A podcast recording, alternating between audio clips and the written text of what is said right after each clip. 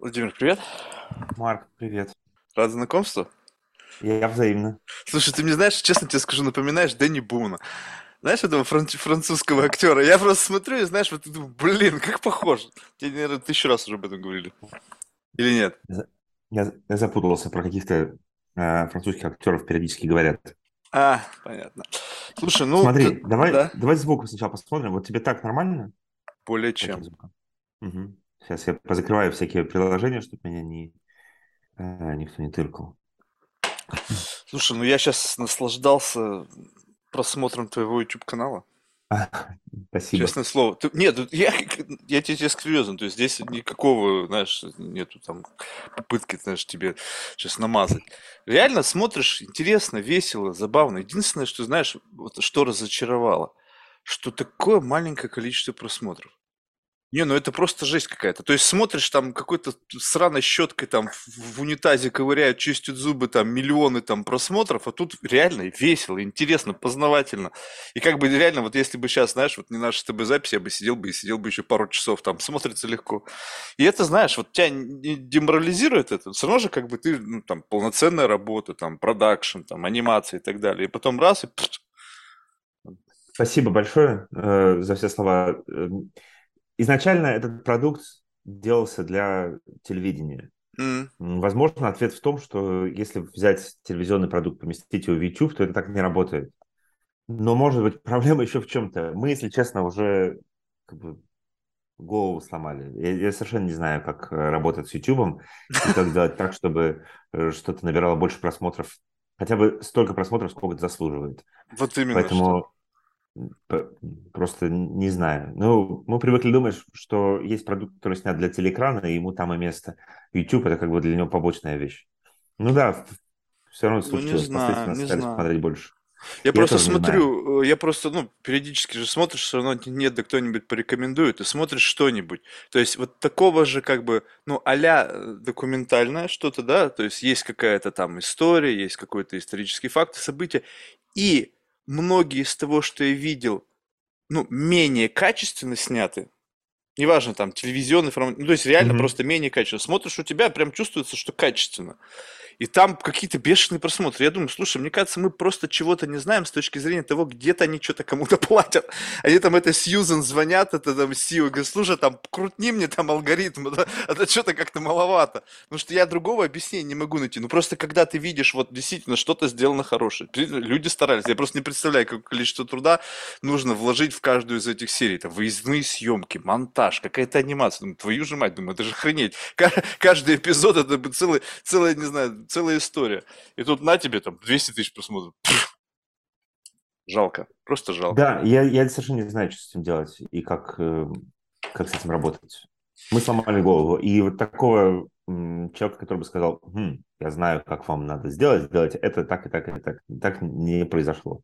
А, то есть все вот эти вот инстаграмщики, которые там типа они там помогут тебе раскрутить канал, они как бы облажались. Не знаю. Мы, у нас был очень хороший менеджер канала, но и он был бессилен, чтобы там что-то произошло чудесное. Ну, я думаю, что, знаешь, все-таки справедливость восторжествует, если она есть вообще в природе, то я думаю, что когда-нибудь. Но как вообще вот, э, вот это произошло? Вот какой интерес как бы к созданию контента? Ведь это же как бы об этом все. То есть вся вот твоя карьера – это в большей степени какое-то вот участие в создании... Всю, всю жизнь просто... Э... Всю жизнь, и, во-первых, любил прессу и любил, эм, любил журналистику. И даже когда были вечеринки с друзьями в школе, когда мы много выпивали пива в квартире, я записывал все, что там происходило. А, интересно.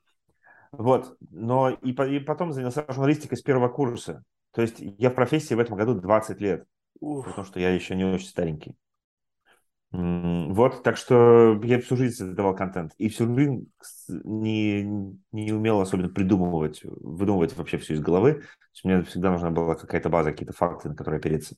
Короче, я думаю, что мне в этом смысле повезло, что я журналист по, ну, как бы всегда был им, так или иначе. И даже если я занимаюсь чем-то про старенькое, э, делаю контент про какую-то историю, я все равно остаюсь журналистом, потому что исповедую журналистский подход.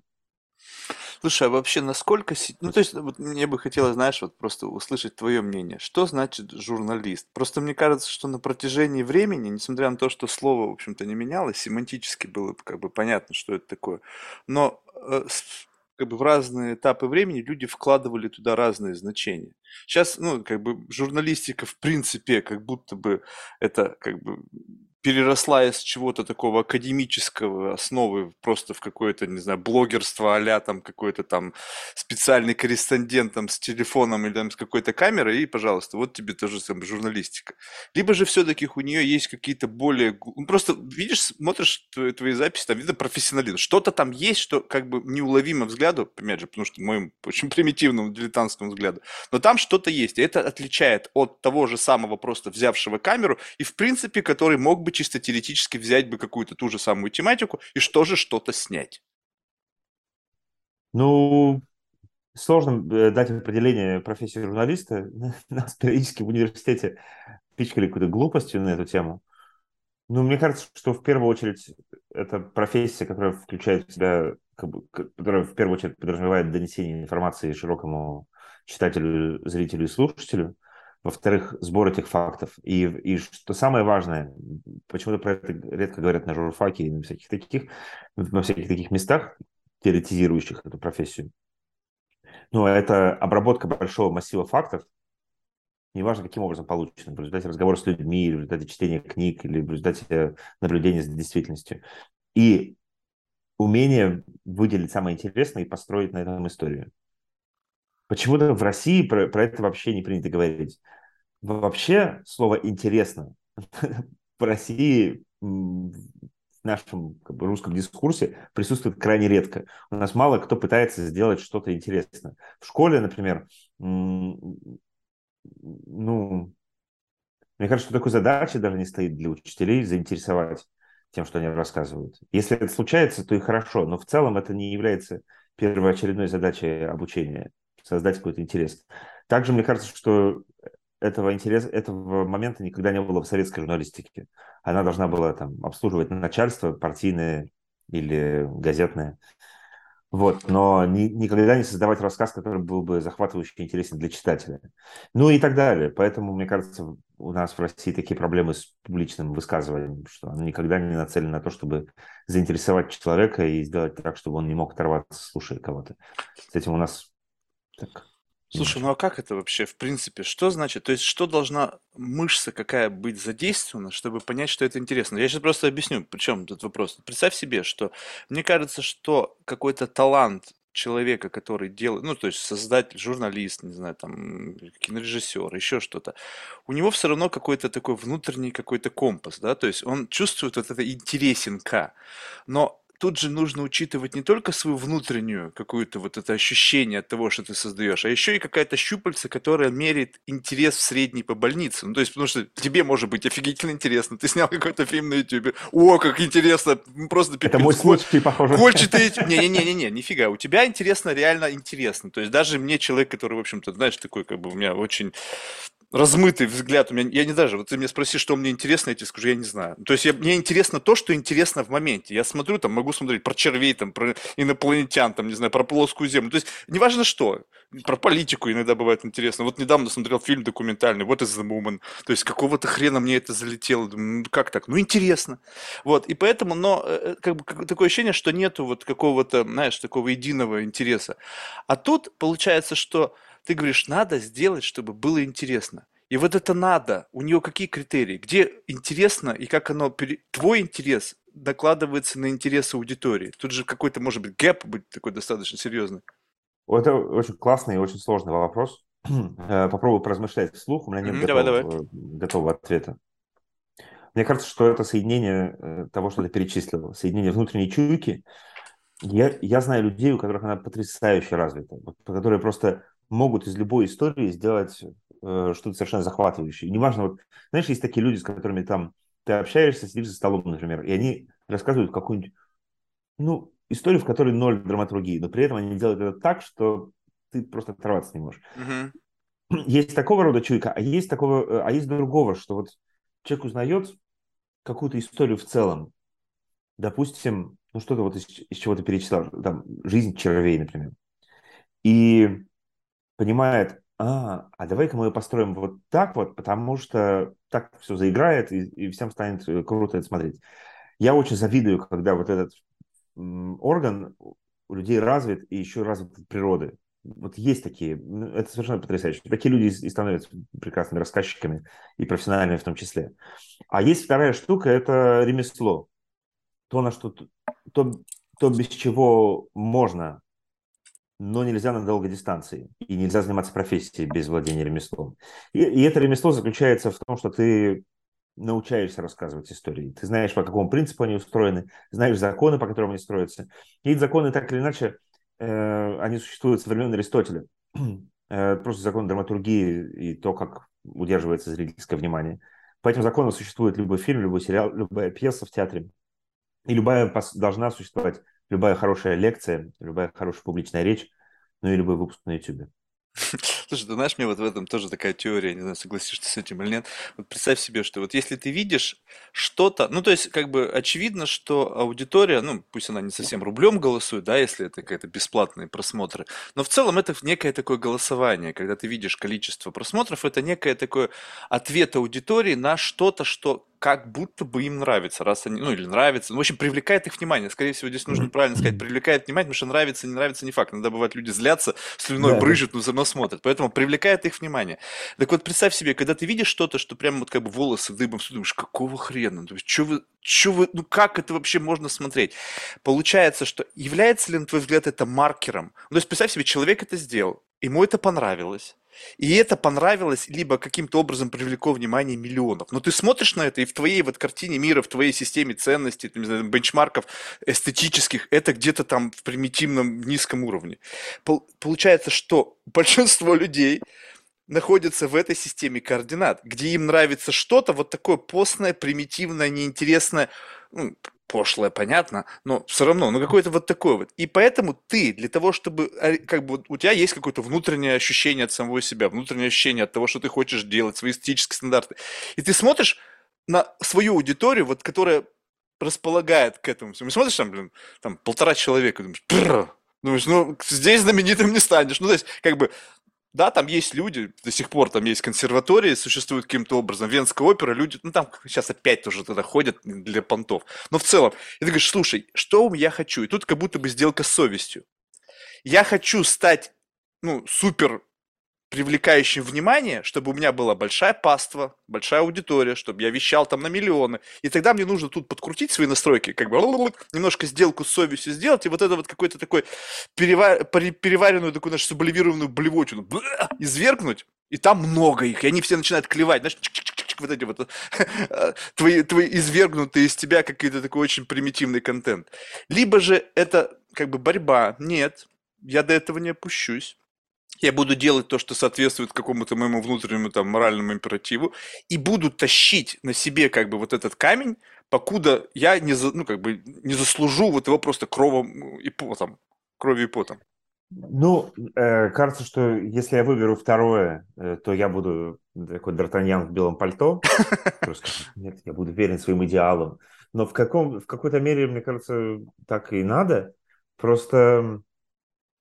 Что касается способов привлечь массовую аудиторию, если в тебе этого нет, ты делаешь это искусственно с собой, как бы, то получается Франкенштейн, который... Большая аудитория, как бы мы сейчас про нее не, как бы не говорили плохо, ее не... Как сказать прилично? Не обманешь. Вот. И, и поэтому, да, если ты такой... высоколовый, значит, и ты что, сейчас мы этим ложкам э, скроим быстренько, и сделал такое что-то, что понравится якобы быдлу, это не, не канает и не работает таким образом. То есть нужно быть. Ты должен быть, ты, ты должен быть сам все равно зрителем там, или слушателем, в том случае, того, что ты делаешь, и только тогда это получится. Если в тебе это есть, вот, э, тяга к такому, тогда, значит, ты сможешь это привинтить. Короче говоря, очень сложно ответить на этот вопрос, не набрасывая на себя маску Зорро. Слушай, ну вообще, насколько вот так вот было из-под амбреллы телевидения, где, ну там действительно просто там все, инфраструктура создана. То есть у меня просто, я сейчас, не, у меня не было знакомых с телевидения, у меня были друзья из просто крупных корпораций, которые работали там в Боинге, Аэробусе, там на топ-должностях там вице-президентов, и потом они открыли свой бизнес по продаже тех же самых Боингов и аэробусов. Ага. И как бы у них понты сохранились те же самые. То есть они сидят и говорят, какой маркетинг? Ну, типа, я работал в Боинге, нам сами люди приходили. Ну, понятно, всего две компании в мире, аэробус и Боинг, да? Ну, кому еще идти? Ну, то есть понятно, что люди как-то распределяли, были какие-то конкурентные преимущества, но у них тот же самый вот сентимент тому, что ко мне сами люди придут, он остался. И тут вот, когда ты, условно говоря, начал заниматься своей деятельностью, когда вот действительно принцип работы телевидения, принцип работы интернета где-то вот не совпадает. Вот это вот, и, и причем, когда ты работал на телевидении, там как бы просмотры, они, ну, то есть как бы что-то сделать, причем сделать на таком же уровне качества, и все, и получаешь сразу же гигантский охват. И тут ты вроде бы делаешь то же самое, точно так же, а может быть еще и лучше, и получаешь нифига, ну, вот по относительно тем охватам. Вот здесь вот был какой-то, как пошатнуло внутри что-то, такое, блин, а может быть, как бы что-то там я как бы, ну, себе должен как-то переменить свою оценку, потому что многие люди, мне кажется, работают на телевидении, они думают, что вот они вот великие, а приходят туда, где приходится конкурировать со всеми, получается, что... Так и есть, конечно. Но это не, не все так. Есть те, которые с телевидения успешно соскакивают и приходят в режим вот этих честной конкурентной борьбы и получают там тоже большое количество просмотров, и все у них складывается, мы знаем все такие примеры. Вот, а, но есть, конечно, то, о чем ты говоришь, и это чудовищно, особенно, в, особенно в России. Закостенелая, абсолютно зажравшаяся, при, привыкшая, что и так все, как бы, зарплату платят, и, и камеры есть, все. Этого дофига. Но мы с тобой прекрасно понимаем. Но также примерно во всем сложилось, где нет свободной конкуренции и где, где нет индустрии, в любую отрасль. А любая, где эта конкуренция есть, там все забурлило. Как в последние годы перед войной забурлила там еда, например. Глупо это обсуждать, но, понимаешь, все забурлило просто потому, что все стало честнее, едока уже стало не обмануть, и все, все поехало. Вот. А все, где по-советски, все, там все так и гниет. Слушай, ну как это? Это внутри было какое-то такое, ну, переживание? Ну, то есть вот все равно же как бы несколько, когда... амбиции сталкиваются с некой реальностью, как бы, может, что-то, как бы, такой, знаешь, какой-то кризис такой внутренний, или не было? Или ты сказал, ну окей, да, я просто поменяю правила игры, изменюсь. Не, я не знаю, что делать. Ну, то есть я вижу, что, если мы до сих пор говорим про то, что мало просмотров... На... Не, ну вообще, канале... в принципе, ты же сейчас как-то... Вообще, расскажи, может быть, надо было начать с того, что расскажи, чем ты сейчас занимаешься. То есть это же как бы то, что я видел на YouTube, это как, ну, это как продукт как чего-то большего. Ну, то есть это там какая-то, я посмотрел, у тебя студия, и эта студия создает контент, и там различные варианты контента. И это как некий способ, как это может выглядеть. Ну, то есть вот мы можем сделать вот так. Да, так было до войны. двадцать четвёртого февраля все рухнуло, и, и больше студии нет, и нет ничего, чем я занимался до, до начала войны. Я, как только случилось двадцать четвёртого февраля, я оказался здесь, в Израиле, и, в общем, в некотором смысле началась новая жизнь. Когда выйдет наш подкаст, я не знаю, но Сегодня. у нас там готовится... А? Сегодня? Сегодня? А, тогда еще... Тогда еще нет. Ну, в общем, я работаю сейчас над одним русскоязычным проектом телевизионным, который будет вещать не внутри России. Вот. Тоже исторически. Но в целом вот, стала задача как-то полностью перезапускать карьеру и перенастраивать свою жизнь. Так что хорошо говорить про все эти программы про Москву, но этого всего больше в моей жизни нет. Я же не могу делать программу про Москву, когда из этого Москвы... То есть я не могу рассказывать про Шехтера и как бы... ажурные фонари, те минуты, когда из этого города даются приказы бомбить Харьков. Слушай, ну вот вообще, в принципе, вот, э, насколько я понимаю, то есть такой как бы разворот, такой немножко как мрак для меня, потому что для меня тема политики, ну то есть я вообще не, не умею на нее говорить а, об этой теме, потому что, ну, я не знаю, я был всегда очень аполитичный. Я, как... я спросил, я просто ответил на вопрос, что, чем я сейчас занимаюсь, но то, чем я занимаюсь, напрямую связано с тем, что произошло. Да-да-да, я понял, но вот как бы получается так, что я тебе могу сказать, что, что есть люди, которые, на которых это повлияло так, как повлияло на тебя, и это смена вообще картины мира, переезд, там еще ага. что-то. Есть люди, на которых это не повлияло. Ну, то есть, как бы, вот, вот есть такие люди, нужно это признавать, да, есть, которые вот они находятся в состоянии некого кризиса, внутреннего, внешнего и так далее. Есть те, которые не повлияло. И вот это как бы некая такая, ну, то есть если взять твою жизнь как некую такую линию, это вот ну, какая-то темная такая мрачная полоса, которая, безусловно, уже начинает тебя менять. Вот mm-hmm. ты э, с точки зрения влияния вот этого состояния на себя, вот как оно ощущается? Вот что происходит с тобой как личностью под воздействием вот этих изменений? То есть ты как бы в какую... Есть вектор у этих изменений, которые ты вот уже чувствуешь, что выйдя из этого, ты станешь вот таким человеком уже, с некой травмой или там, или еще как-то? Ну, мы все выйдем из этого с какой-то травмой. Даже те, кто говорит, что да, это, я, я живу свою жизнь, и на меня это никак не повлияло. Мне кажется, все равно это влияет. Или даже если это не влияет, то это влияет. В смысле, отсутствие, отсутствие прямого воздействия такого события, как война, которую развязала наша страна, эм, отсутствие, этот, в общем, это тоже эффект. И как потом это аукнется, еще неизвестно. Что касается меня, я совершенно не знаю, куда все это вырулит, потому что мы все живем в состоянии турбулентности последние месяцы. Вот, и, не знаю, все так круто изменилось резко. И резко я оказался в эмиграции, резко изменилась вся моя карьера, резко изменился круг общения э, в какой-то мере, резко изменилось... изменились планы. Собственно, они даже не, не планы изменились, а само просто направление. Я еще двадцать третьего февраля думал, там, строю планы, приеду в Москву, буду делать это, то в таком-то месяце это запланировано, в таком-то это. Ну, все было как-то...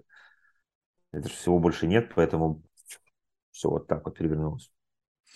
Слушай, ну вот, как бы, не знаю, можно говорить об этом проекте, который есть или нет, ну, с точки зрения какого-то там, может быть, секретности, да, но в целом вот сейчас, как бы, все равно, что бы ни происходило, нужно продолжать что-то делать. Ну, то есть это способ существования, какой-то, не знаю, бытовой, там, минимум и так далее. То есть просто да. творческая реализация, то есть, как бы, несмотря на то, что происходит, все равно, как бы, жизнь-то, она не закончилась. Вот, и, но сейчас получается, что под воздействием этого всего меняется некий вектор вот твоего, как бы, творческого, как бы, творческой интерпретации своих профессиональных возможностей. И вот это вот как будет выглядеть? То есть если отбросить то, что как бы накладывает некую тень, то вообще что останется? То есть останется русский язык? Останется русский язык, и к нему прибавится еще какой-то, очевидно, английский. Останется интерес к прошлому, как к индикатору того, что определяет наше настоящее и будущее. Останется интерес э, к культуре, как к тому, что единственное наполняет нашу жизнь смыслом по-настоящему. Э, вот. Это, я думаю, останется профессия. И останется журналистика, которой, я надеюсь, э, продолжит заниматься. Опять же, просто важно это, мне кажется, проговорить. Всегда, когда говорят журналистика, подразумевают репортера, который бегает снимать горячую помойку. Ну, или на войну, я или... понял, это, это, это исследование, ну, я, исследование я... фактов. Да. Угу, да. А вот именно смотри, так. Вот как бы я не знаю, то есть, видишь, я, как, я пытаюсь очень деликатно, потому что я, ну, как бы, ну, я еще тебя не прощупал, то есть я не знаю, я не хочу, поверь мне, такой дисклаймер, то есть если я что-то ляпну, потому что я просто, ну, мудак, если честно, я могу да, что-нибудь глупость сказать. Вот, как бы, понимаешь, я чувствую, что когда это на людей сильно влияет, то есть некое действие тех событий, то как будто бы их творчество в какой-то мере становится инфицировано вот этой, как бы, болью, этими переживаниями, и поэтому этот контент, который будет создаваться, он будет внутри нести, вот отражать эту внутреннюю боль, либо ты постараешься сделать его нейтральным, сконцентрироваться на исторических фактах, которые, как бы, вот если брать это многослойно, скажем так, такая пасхалка для тех, кто как бы в теме. Mm-hmm. И там вот эта вот боль, она в какой-то виде, как некий артефакт этой боли, зашита, и люди, понимающие, скажут, а, все-таки там это есть. Либо это будет абсолютно такой культурный проект, исторические факты, которые, ну, опять же, исторические факты, приведшие к чему? К событиям минувших дней, либо просто как исторический факт, ну, понимаешь, да? То есть как бы есть как будто бы в этом, может быть, какая-то окраска. Я думаю, что, безусловно, это будет, и я надеюсь, что это будет, потому что мне бы не хотелось, чтобы это не, не отражалось на том, что я рассказываю и на том, что делаю. Я, я бы не хотел, чтобы то, что я делаю, существовало как бы вне контекста времени, существовало как в космосе. Мне, мне очень хочется, чтобы это было здесь сейчас. Опять же, даже если я рассказываю, там, книжка лежит, Mm-hmm. Вот про какие-то такие годы. Мне бы хотелось, чтобы в этом был сегодняшний день и сегодняшние минуты. Сегодняшние дни так уж получилось. Они выкрашены в черный цвет и наполнены болью. Поэтому мне бы хотелось, чтобы это там было. И это моя задача сделать так, чтобы это было сиюминутным. Ведь еще раз про журналистику. Я реально никогда столько про это не говорил. Ты видишь, как это, здорово. Это то, что соединяет зрителей, читателей, слушателей с событиями здесь сейчас, в эту минуту. Поэтому даже если ты делаешь что-то про Russian Life in Finland девятнадцать семнадцать тридцать девять, ты все равно должен, чтобы там было здесь сейчас, сделать так. Иначе это не журналистика, а какой-то там ворох старых бумажек. Это то, чего больше всего не хотелось бы. Просто, я не знаю, то есть получается, что зритель в этот момент, он должен чувствовать вот связь с временем, и как будто эта связь сама по себе, как, знаешь, вот, скажем так, вот есть у нас у всех вот такие, знаешь, бренькалки. Они внутри болевых точек, как бы бэнь, и как бы а-а, бэнь, бэнь, бэнь, и как бы вот бренькаешь, и тут становится где-то внутри, там, больно. Получается, что тот проект, который ты планируешь делать, он должен как бы людей, ну, давать им помимо какого-то информации немножечко чувства боли. Обязательно. Не больно, не интересно. Не, ну бывает весело, бывает познавательно. То есть, понимаешь, ты выбираешь именно идти сейчас через боль, потому что это, видимо, самое сейчас такое распространенное, ну, как бы широко, вернее, это та, тот триггер, на которых можно под, подцепить триста миллионов человек. Ну, или нет. Всем тоже, все пребывают в этом состоянии уже какой-то девятый месяц, поэтому... Может быть, нет, наоборот, было бы гораздо успешнее сделать что-нибудь веселое. Но мне кажется, что где больно, там может быть и смешно. Где смешно, а, то есть там надо может играть быть с серьезно. Этим. Мне кажется, всегда. Ну, видишь, мы с тобой успели за эти там полчаса поговорить и о серьезном, и о смешном, и посмеяться, и о чем-то серьезно поразмышлять. Так же везде. Это просто моя профессия такая, журналистика. Она должна... отражать сегодняшний день. Сегодняшний день наполнен болью, значит, это должно там быть. Если бы я котлеты делал или колбасу, там не надо боли. Слушай, а вот Соевую. Это вот... Слушай, а как вот... Ну, то есть ты, получается, более чувствительным к событиям происходящим. То есть именно... Вот если говорить о некой профдеформации журналистской, то есть у каждого, у каждой профессии, если тем более двадцать лет им заниматься, обязательно что-то будет. Вот если представить себя, вот, не знаю, Владимира в другой там какой-то параллельной вселенной, который увлекся чем-то другим, ну, то есть, я не знаю, ну, выбери там, you name it, да, то есть, говорится, какое-то еще, наверное, есть увлечение, и ты вот двадцать лет там, и вот два вот этих Владимира встречаются, один журналист двадцать лет, и тот, который тоже ты, наблюдает вот эту профдеформацию, то это что бы было? Ну, это поверхностность.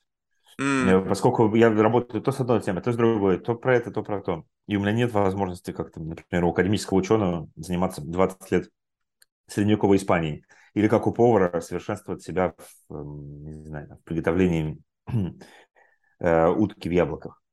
Я занимаюсь все время разным. То история парка Горького, то художником Отто Диксом, то история русской миграции в Финляндии, то... историю футбольного клуба «Спартак». И вот, и все время что-то разное. Поэтому в этом смысле это профдеформация, потому что ты, у тебя поверхностные знания об очень многом в мире, но ни о чем нет глубоких. Слушай, ну это если сравнивать с академическим миром. И даже, и даже, мне кажется, с точки зрения как бы там искусства, какого-то такого крафтманшипа, как, допустим, там кулинарии. У меня, кстати, буквально на днях был шеф-повар. Вот. И любопытно в том плане, что все равно людей... Как бы, вот у меня однажды я приглашал человека на подкаст, еще сам тогда, у меня не София тогда еще не было. И он говорит, говорит, Марк, ты знаешь, я говорит, человек одной темы. Mm-hmm. Я говорю, слушай, я обожаю людей одной темы, потому что глубина погружения в вопрос, она идет уже декадами. И да, там уже на самом я. деле как бы, вот, ну да, понимаешь, но это один, ну то есть для меня как собеседник, то есть понимаешь, да, один собеседник с глубиной погружения в сорок лет, а другой собеседник с, голубой, с глубиной погружения может быть там несколько месяцев, я не знаю сколько идет, но по множеству. Ты посмотри вот как бы среднее погружение среднестатистического жителя мира. Ну там вообще мелко плывут, прям вот, знаешь, вот мелкий слой, вот как бы малек какой-то плывет, ловит фотоны от солнца, которые вот толще, и вот он буль-буль-буль-буль плывет. Я недавно статистику охренел. Доктор Фил сказал, что треть населения Соединенных Штатов не умеет читать. Треть! сто миллионов человек. Ты можете, ну, как бы читать, что он подразумевал, что они не могут прочитать название там их рецепта там или еще сказку на ночь ребенку. Ты можете задать, это же ну, как ладно. бы пипец. Ну, я не знаю, откуда у него я такая не статистика. Верю. Я то... У меня тоже дикость не стала, это не может быть. А ты, ты, Прич... ты живешь в Америке? Да. Ну, ну не, ну я живу как бы бабл, ну, то есть, понимаешь, я ну, не могу, ну, блин, у меня ну. есть ребята из Бронкса, там, я, честно скажу, я не проверял, читать они умеют или нет, но так можно представить, что может быть и ну, нет. наверное, некоторые... все-таки умеют, да ладно. Причем, что меня больше всего удивило, что часть из них закончили школу. Ну, значит, умеют они читать, ну ладно уж. Откуда, ну, то есть, ну... Ты, ну, ты живешь в Нью-Йорке, правильно? Да. Ну, ты, ты, разные же люди тебе попадаются. Не те, с которыми ты дружишь, а те, кто тебе там кофе приносит в кафе. Да нет, ну какая треть американцев не умеет читать? Ну, вот, это, ну я не знаю, будем, надо проверять факт-чекинг доктора Фила. То есть а человек, он давным-давно уже занимается как бы журналистикой, как бы, откуда у него эти данные? Фиг его знает. И он прив... началось-то все с того, что они начали приводить статистику, что вот Америка великая держава, ба-ба-ба-ба. Он говорит, давно уже нет. Математика, что-то тридцать седьмое место в мире, там, ну, очень по разным ну, позициям. Это из сериала Newsroom. Помнишь, mm-hmm. это, это копия с, первой сцены из сериала Newsroom про то, на какое место, где опустилась Америка. Америка все равно остается крупнейшим интеллектуальным центром мира. Ну, ну я всем. просто к тому, что даже если это не так, даже если там эти цифры не такие, как бы, сносящие голову, да, то в целом сам факт того, что просто вот, ну, ты же движешься по этому миру, ты как бы приемник такой, очень чувствительный, ты видишь, где какие-то аспекты этой жизни, ты погружен в изучение, ты знаешь, как работать с фактами, ты движешься через вот этот слой. И когда ты вот каждый раз натыкаешься на какой-то абсурд, вот как бы абсолютный абсурд, присущий в нашей жизни, вот в этот самый момент, я думаю, действительно люди-то как бы, ну, очень мелко плывут. Уж лучше пусть будут люди плавать, как ты, там, много и, по крайней мере, поглубже, потому что вот те же самые истории, которые ты писал, их нельзя создать, не нырнув. Не просто ножки помочив, там, не знаю, что-то там было, там, не знаю, в Москве в сорок первом. Блин, я помню, тоже что-то историю в школе изучал. Но что там было, и ведь то, что появилось в кадре, это какая-то квинтэссенция из множества информации, как бы вот эта самая, как бы, выжимка, которую ты решил, ну, там ведь осело-то многое в голове. Поэтому, ты знаешь, я не знаю, мне кажется, вот э, ты поверхностным, я бы тебя не назвал. Спасибо. Вопрос твоей работы. Я, я только, да, я, я как раз имею в виду, что у меня нет ни одной темы, в которой, которой я бы занимался много-много-много лет. Журналистика? Как ну, же это? Это моя вот профессия. Но, но темы... Я, я долго занимался Москвой. И вот, mm. наверное, Москву я знаю неплохо. Ну и то. Короче говоря, я не жалуюсь. Просто ты спросил, есть ли профдеформация. Вот она такая. Это, это, это то, как ты ее видишь, да, получается? То есть, в принципе, не было такого, что в окружении, знаешь, как бы мы, мы иногда сами себя не видим. То есть нам кажется, что вот мы это, это, но самое, мне кажется, точно, это когда кто-то говорит, а, ну ты журналист, как бы. И как бы вот, вот это то, по какому, как бы, что является основанием для них это сказать, мне кажется, является тем самым отличительной чертой, которую тебя воспринимают люди. Надеюсь, что не, по мне не скажут, что журналист. Да? Ну, я то есть я надеюсь, что я не выдаю себя... Ничем... Знаешь, обычно такое понимают, когда человек какую-нибудь глупость говорит, или, или что-то в нем есть неприятное, такое, о, это, наверное, журналист, или о, это, наверное, военный. Mm. Ну, но и военные бывают разные, и журналисты бывают разные. Мне бы хотелось быть тем, кто себя не выдает быстро. Слушай, а есть какой-то, ну, скажем так, знаешь... Ну, может быть, это прозвучит немножечко странно, но, как бы, знаешь, есть там лидеры мнений, там, не знаю, там какой-то какой-то предмет, вос... ну, или там предмет восхищения, человек, который тебя восхищает, как вот именно в профессии, там, не знаю, Ларри Кинг, там, проведший там тридцать тысяч интервью, с ума сойти, ты представляешь себе, у меня шестьсот, а у него тридцать тысяч, ну, то есть, это же обалдеть можно, ты представляешь, какое количество. Вот ну, есть кто-то... Это очень много, ты Нет, же понимаешь. Блин, что значит много? тридцать тысяч, вот это много. Ну... Есть кто-то, кто вот, вот, ну, в профессии, который для тебя является неким таким, не то чтобы предметом, кем-то, кому ты подражаешь, но вот я бы хотел быть вот на той же ступени, что его, где он? В разных... Я же и журналист, и телеведущий, и радиоведущим был, опять же, до войны. Поэтому в разных профессиях есть разные люди, которые мне симпатичны. Вот есть Дэвид Ремник, например, бывший главный редактор журнала «Нью-Йоркер», а до этого работавший корреспондентом Чикаго Трибьюн, не, Вашингтон Пост в Москве, еще типа в конце восьмидесятых. Вот, например, тот, кто мне очень близок и на кого бы хотел быть похожим. Что не могу о нем сказать? Как бы... Ну, то есть, как, как бы слышал, но я не могу вычленить оттуда какие-то черты, которые ты вот хотел бы у него взять, либо, может быть, ну, развить в себе. Глубина освоения темы, способность о ней интересно рассказать, здорово, легкость перемещения между разными аспектами этой темы. Как интервьюер, кстати, у вас в Нью-Йорке есть Нью-Йорк Паблик Лайбрери, и в ней периодически устраивают такие публичные интервью. И их ведет чувак, я забыл, как его зовут, но он совершенно блистательный интервьюер. Завидую тебе, что ты можешь как-нибудь пойти лично его посмотреть, послушать. Но есть все это и в Ютубе. Вот как интервьюер, например, он. Смешно, что я забыл его фамилию. Неважно. Слушай, а вот в этом отношении, вот я, знаешь, я так себе интервьюер, мне больше нравится разговаривать. То есть я вообще, в принципе, не люблю задавать вопросы. Вот удивительно. Mm-hmm. Мне, потому что, мне кажется, задавать вопросы, это, ну, как бы, вот это именно как раз-таки журналистика, это какой-то более такой, знаешь, как бы правильный с точки зрения вот именно формата, язык общения. Но мне не нравятся вопросы тем, что... они как бы несколько формируют рамки нашей дискуссии. Ну, то есть как бы я тебе что-то спросил, и ты как человек адекватный отвечаешь мне ровно в том объеме, в котором как бы звучит этот вопрос. И таким образом mm-hmm. мне каждый раз нужно что-то в голове генерировать, чтобы вот как бы, ну, вот этот флоу этих вопросов и ответов, он был. Когда же ты просто создаешь некий контекст, в котором ты реагируешь, и как бы просто, ну, как бы, ну, что-то происходит, какая-то рефлексия на услышанное, и это твои мысли, как бы, рожденные как фидбэк на то, что ты услышал, вот этот вброс какого-то там несвязанного, какого-то там набора звуков, и вот это беседа больше, это уже не интервью, это беседа, и поэтому, мне кажется, подкаст – это такой уродливый брат журналистики, да, где мы просто беседуем, где нужно как бы вот опустить вот это вот твое представление такое, знаешь, как бы об интервью на более примитивный уровень, как бы mm-hmm. бум, сюда вот, и как бы здесь фух, выдохну, здесь мы как бы вот проще все, но здесь нету каких-то там критериев, там правильный вопрос, правильный ответ, во-первых, для кого правильный, что это, и вот в этом отношении, вот ты же тоже проводил интервью, я там даже буквально одно прочитал, mm-hmm. которое мне показалось интересным, ну, то есть, наверное, масса интересных, но именно Далай-Лама меня заинтересовал в том плане, что как, как человек, ты, кстати, слышал, что его канцельнуть пытались, да, в Твиттере? Нет, за что? За то, что там, короче, было какое-то интервью, и, значит, опять же, ну, с позиции там феминизма и всего вот этого, его спрашивают только, вот как вы относитесь к тому, чтобы вот как бы, ну, если преемница ваша будет женщина? Он типа такой, ну, типа, все в порядке, главное, чтобы, типа, она была красивая, иначе, говорит, как бы, что, какой от нее толк? И там, это, вот это, знаешь, этот токсичный феминизм на него напрыгнул, там это все говно полилось, и, значит, ну, я думаю, блин, ну... Ну, реально, чувак уже стар. То есть тут как бы нужно учитывать, что он мог просто что-то ляпнуть, вот как бы не думая об этом.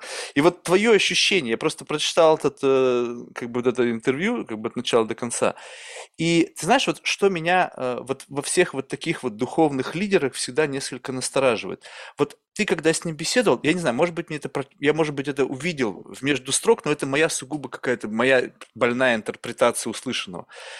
Ты э, говорил о том, что вот ты с ним разговариваешь, и возникает такое ощущение, как бы некого такого, как бы, common sense. Он вроде бы, чувак, ну, это же понятно, типа, какого хера ты вот, ну, то есть, ну, очевидные вещи, ну, окей, я это знал еще там с пеленок. Но в силу того, что за ним некая, как бы, его вот эта вот там святыня, вот его там статус и так далее, плюс какой-то очень специфический образ жизни, вообще специфический сам по себе чувак, как бы нагружает сверху его слова, и ты как бы становишься как бы под неким таким аурой такого странного, не знаю, какого-то давления, который мешает тебе развить вот этот скептиз до адекватного уровня. Вот ты же сам приводил пример, что, представь себе, был бы это обычный китаец. Ну, или там какой-то mm-hmm. там тибетец, которого ты встретил бы где-нибудь, и вот он бы начал тебе такое заливать. Вот был, вот слово в слово, без вот этой ауры Далай-Ламы, его одежды, свиты вокруг него, там, поклонников, mm-hmm. которые мечтают ноги ему помыть. Я думаю, нифига себе желание у человека. Ну, то есть, понимаешь, вот воспринималось бы это так же, либо именно вот эта вот какая-то энергия, исходящая из его статуса, добавляет его слов силы. Мне кажется, штука в том, что за ним нет никакого статуса, и он выглядит реально как обычный китаец. Ему очень не понравилось. Ты меня сбил. Как обычный тибетец. Вот, пожилой. И все, там, там никакой ни свита нет, ничего. Там есть просто охранник, который тебя обыскивает, ну, естественно. Там вот. есть контекст, а, который как... с ним связан. Ты, ты как будто бы вот, вот это должен тоже выключить. Ведь ты о нем знаешь. Как бы вот это само знание mm. о нем, оно как некая гравитация, которую ты не ощущаешь, но она есть. Короче говоря, я думаю, что это интервью, это был урок восприятия человека таким, как он есть. Если он что-то говорит, то это не обязательно банальность. Иногда это может быть какая-то простая мысль, к которой человек сложным образом пришел. Мне кажется, что с его святейшеством ровно такая штука и случилась. Что он пришел очень сложным путем, чтение большого количества книг, большой практики, духовной, в том числе к неким истинам, которые нам кажутся очевидными и прописными. Но на самом деле они вечные, с другой стороны. Вот так, так, такой трюк и случился там, в, в Дели десять лет назад. Господи, сколько уж прошло времени. Не, просто как бы если говорить об именно вот, об арте интервью, вот, я просто хочу себе представить, вот, ну, я никогда не готовлюсь, то есть, ну, конечно, что это вообще не интервью, но в целом, вот, ты же готовился, исходя из того, что там написано, там у тебя да, еще и там... все оказалось нафиг не нужно. Почему? То есть, что ты не мог, как бы, подкрутить вот свое восприятие мира до того, вот, как бы, более, как бы, правильного, ну, если можно сказать правильного, да, с точки зрения создания нужного контекста. Вот можно ли себе представить, вот сейчас уже ретроспективно, десять лет спустя, ты как бы сделал такую некую ментальную работу над ошибками, сделал там не одну симуляцию того, как это могло бы быть, и вот сейчас с новыми силами и с, как бы, исправленными ошибками снова приходишь к нему на интервью. Вот что бы изменилось? То есть какая бы глубина, насколько бы ты вот, считаешь, изменилась бы глубина твоих вопросов? Не знаю, они просто, наверное, исходили бы из сегодняшнего дня и из того, что я узнал о людях за прошедшие не десять, наверное, все-таки восемь лет. Ну, готовиться надо тщательно к интервью. Там вот второй день сейчас, когда мы записываем этот подкаст, пылает скандал вокруг того, что катарцы все-таки запретили пиво приносить на стадион во время чемпионата мира. Если бы я брал интервью у Джанни Инфантино, у президента ФИФА, я бы готовился, будь здоров. Потому что, ну, как бы тут надо powerplay, да, тут надо работать разными способами и пробовать докопаться до истины. До какой истины можно докопаться в интервью с Далай-Ламой? Там надо спрашивать что-то не о том, хм, что вы делали в семьдесят пятом году, а к, а, о том, что... что волнует тебя или что волнует человечество, чтобы попытаться увидеть его взгляд на эти вещи и его через это интервью ретранслировать. Тут другая просто задача, поэтому я понял, что готовился, готовился, смотрел какие-то бесчисленные, нафиг я их смотрел, чего, как бы, ни уму, ни сердцу. А как можно вообще задать вопрос, внутри которого есть что-то, что волнует все человечество? Как ты можешь быть вот таким, как бы, с одной стороны, приемником, с другой стороны, ретранслятором человеческой боли? Все равно же там есть очень субъективное, что-то свое. А я тоже свою бо... Не, ну... Я, я, тоже, я же тоже один из этих восьми миллиардов, значит. Ну, я... То есть в большей степени ты там будешь в этих вопросах, а не человечество. Ну, вот это... Мне кажется, что в этом-то и есть журналистское мастерство, чтобы задавать вопросы не, от, не только от себя, великого, умного, такого... М-м. А, а от, от имени своей аудитории. В этом же фишка, в этом же трюк. Долго думали про, про журналистику и до сих пор думаю, к сожалению, в России, что она ретранслятор там, мнения начальства, или она вот рассказывает так, чтобы это понравилось там, руководству там, страны или телеканала, неважно. И, и есть журналисты, которые все это делают для, для себя, потому что, ну, ну как, ну, такие славные ребята. Ну, а, но мне кажется, что идеал профессии состоит в том, чтобы рассказывать что-то нужное аудитории и отвечать на ее запрос. Но вот тут, это, опять же, как у кого этот локатор настроен. Мы с тобой говорили, мне кажется, уже вот затрагивали частично эту тему, когда говорили о том, что вот интересно по-настоящему. Ну вот есть люди, которые чувствуют, что интересно большой аудитории и делают продукт, который ей интересен. Но профессия журналиста ровно в этом состоит. Почувствовать, что сейчас интересно большой аудитории и попытаться на этот вопрос с помощью респондентов своих ответить.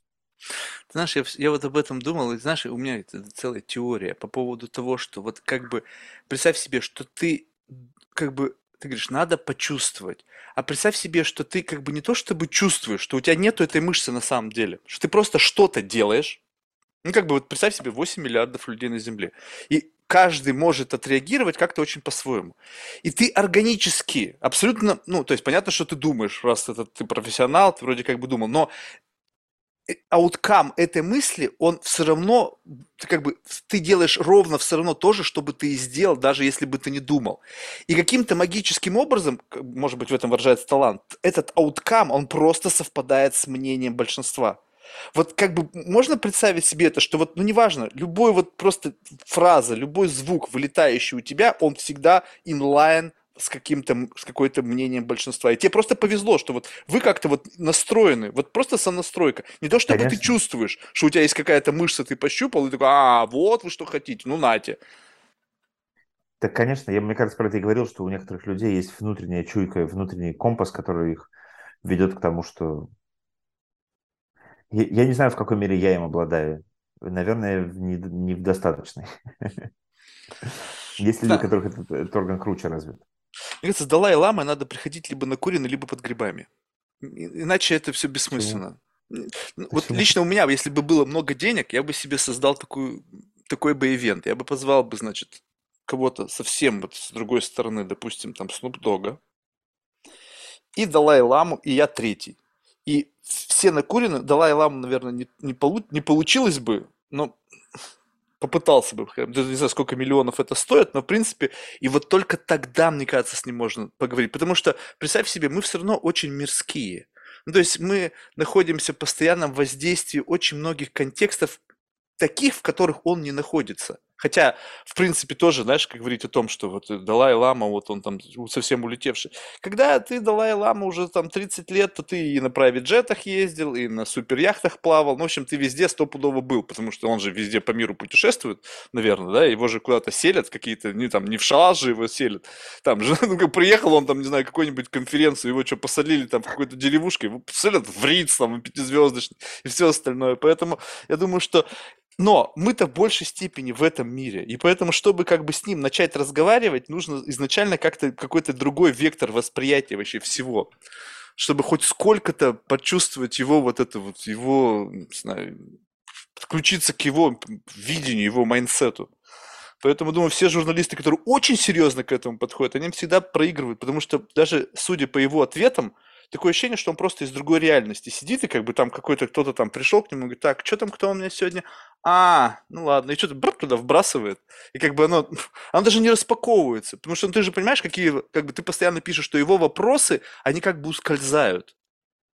Ну, то есть как бы вот, вот вопрос, и как бы ответ, он какой-то такой, куда-то вот, Ну, это скорее чувственное ощущение. да. А А как усилить чувственное ощущение? То есть как вот эту вот чувственную мембрану? Надо как-то сделать немножко что-то с мозгами своими сыграть. Я не знаю, насколько журналисты просто, знаешь, вот смотришь, когда у, какие-то там, не знаю, ну, лидеры журналистики прям такие, знаешь, там м, по всему миру.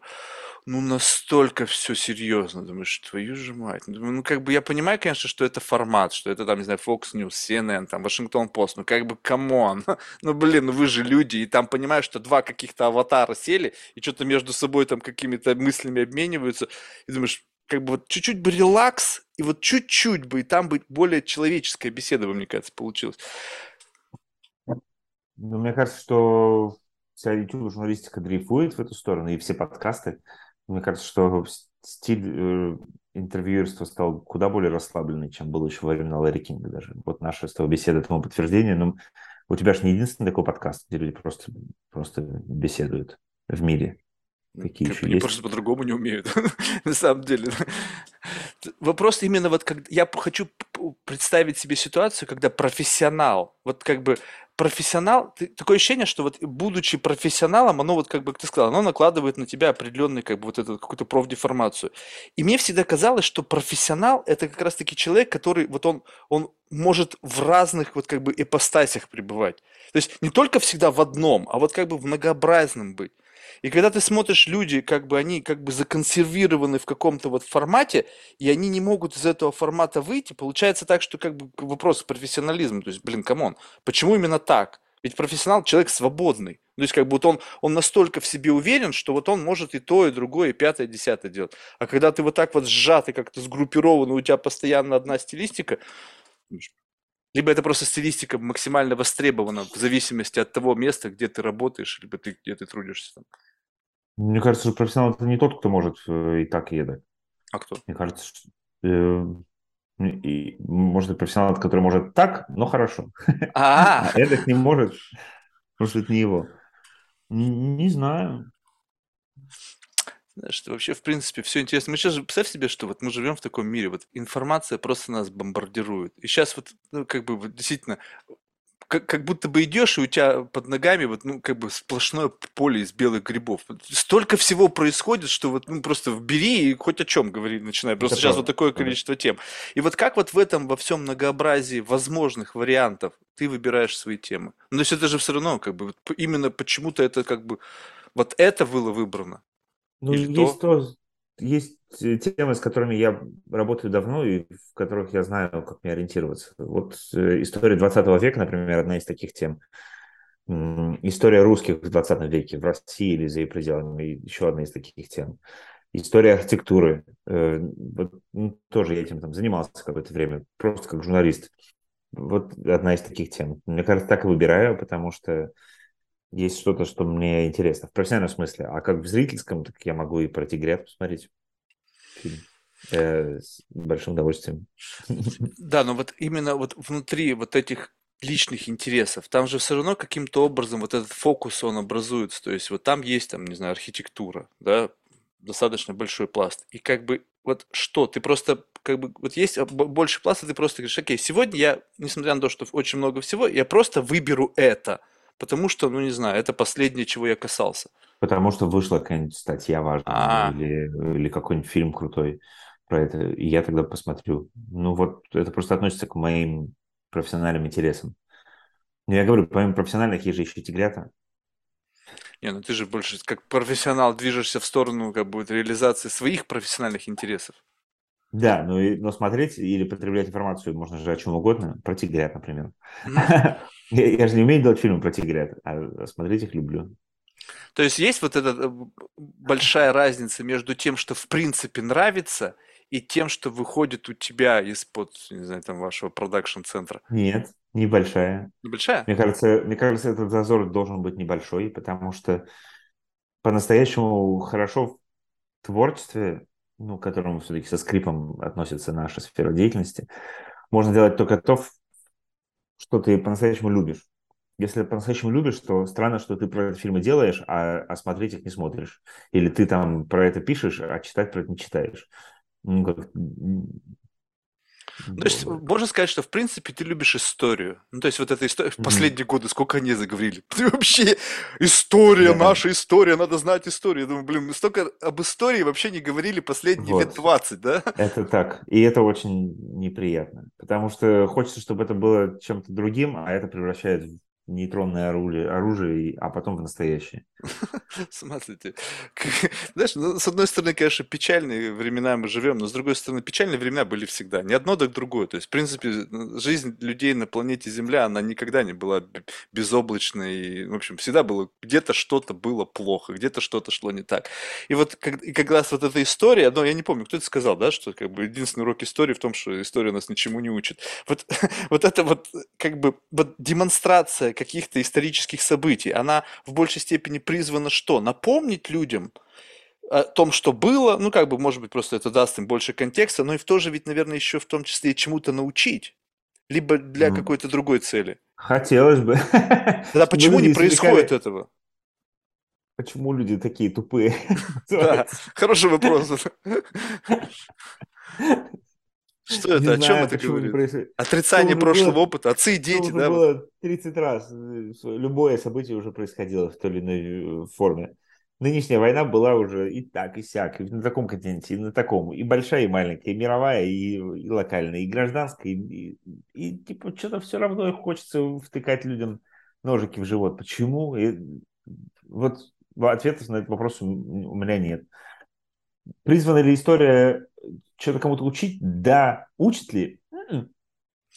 Слушай, ну а ты не чувствуешь вектор изменений? Вот все равно, вот представь себе, ну, мы с тобой плюс-минус одного возраста. Но вот смотришь, как бы вот меня... Я жду... Я восемьдесят пятого года. Ну, почти одного. Вот, есть как бы... Те, кому сейчас двадцать. Вот у меня скоро на подкасте будет человек, ему двадцать лет. Причем он еще комик. Mm-hmm. То есть это как раз какой-то очень специфичный. Мне просто интересно. Мне, мне так очутилось, что, несмотря на то, что у меня есть там знакомые кому-то, может быть, двадцать и восемнадцать, ну вот я так вот, чтобы сесть и покопаться в его вот мироощущении. То есть как бы он же сейчас подключен к этому слою. То есть он, он его живет так же, как мы сейчас живем. То есть несмотря на то, что мы живем как бы вот в одном нашем э, каком-то таком возрастном диапазоне, да, каком-то там, есть какой-то гэп, да, вот говорят же, что вот там какие-то промежутки есть, где люди плюс-минус, у них гормональное развитие, там еще какое-то социальное, вот это все накатывает и накладывает определенный отпечаток видения действительности. Так вот, как бы смотришь на более молодых, uh-huh. смотришь на более пожилых, которые сейчас, грубо говоря, руководят государствами, странами, там, и так далее. Ну, вообще, очень разные люди. Ну, то есть, как бы вот... Ну, то есть, да. Посади их рядом, там как бы вообще такое ощущение, что другое... другое в этом и жопа, вид. Мне кажется. Жопа в каком смысле? Жопа в том, жопа что в том, те что... вымрут, и те придут на место. Либо вот жопа что... в том, что, что эти шестидесятилетние офицеры разведки, которые руководят, в частности, нашей страной, ни хера не понимают про людей нашего с тобой возраста.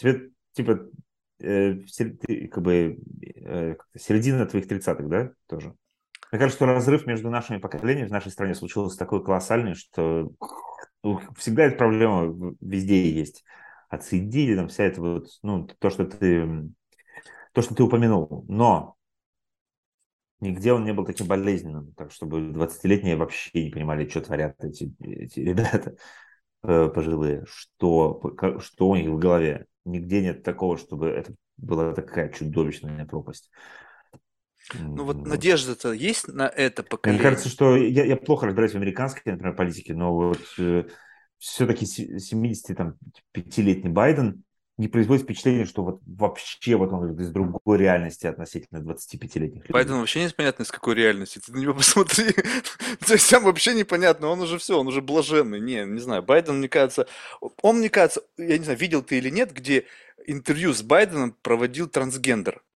Понимаешь? И как бы это уже как бы тоже клиника. Он, ну, человек, который всю свою сознательную жизнь провел в состоянии, когда есть, как бы у мужчины есть член, а у женщины есть вагина, и вдруг ему кто-то говорит что-то, что вот из новой этики там или из новых вот этих дел как бы кажется для них нормальным, он говорит, ну что ж, желаю тебе удачи.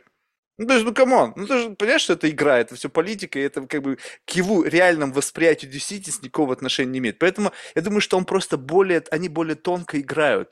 То есть они понимают, что все это электорат. И где-то выражаться как бы некорректно в отношении тех или иных заявлений, это потеря некого электората. И поэтому они как бы забивают немножечко на себя, на их ощущения или там на их какие-то, может быть, мускулинные взгляды.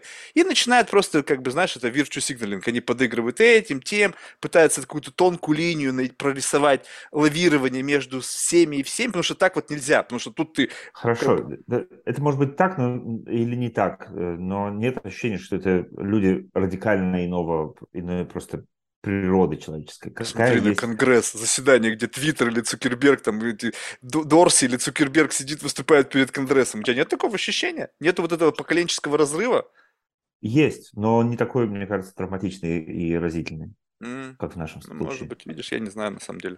То есть я уже пятнадцать лет не живу в России, поэтому мне вообще тяжело. Я не смотрел а даже... Все пятнадцать лет прожил в США да. или в разных странах? Нет, нет, в США. Mm. Ну, год я Ничего не жил нет. в США, я был mm-hmm. в... Как...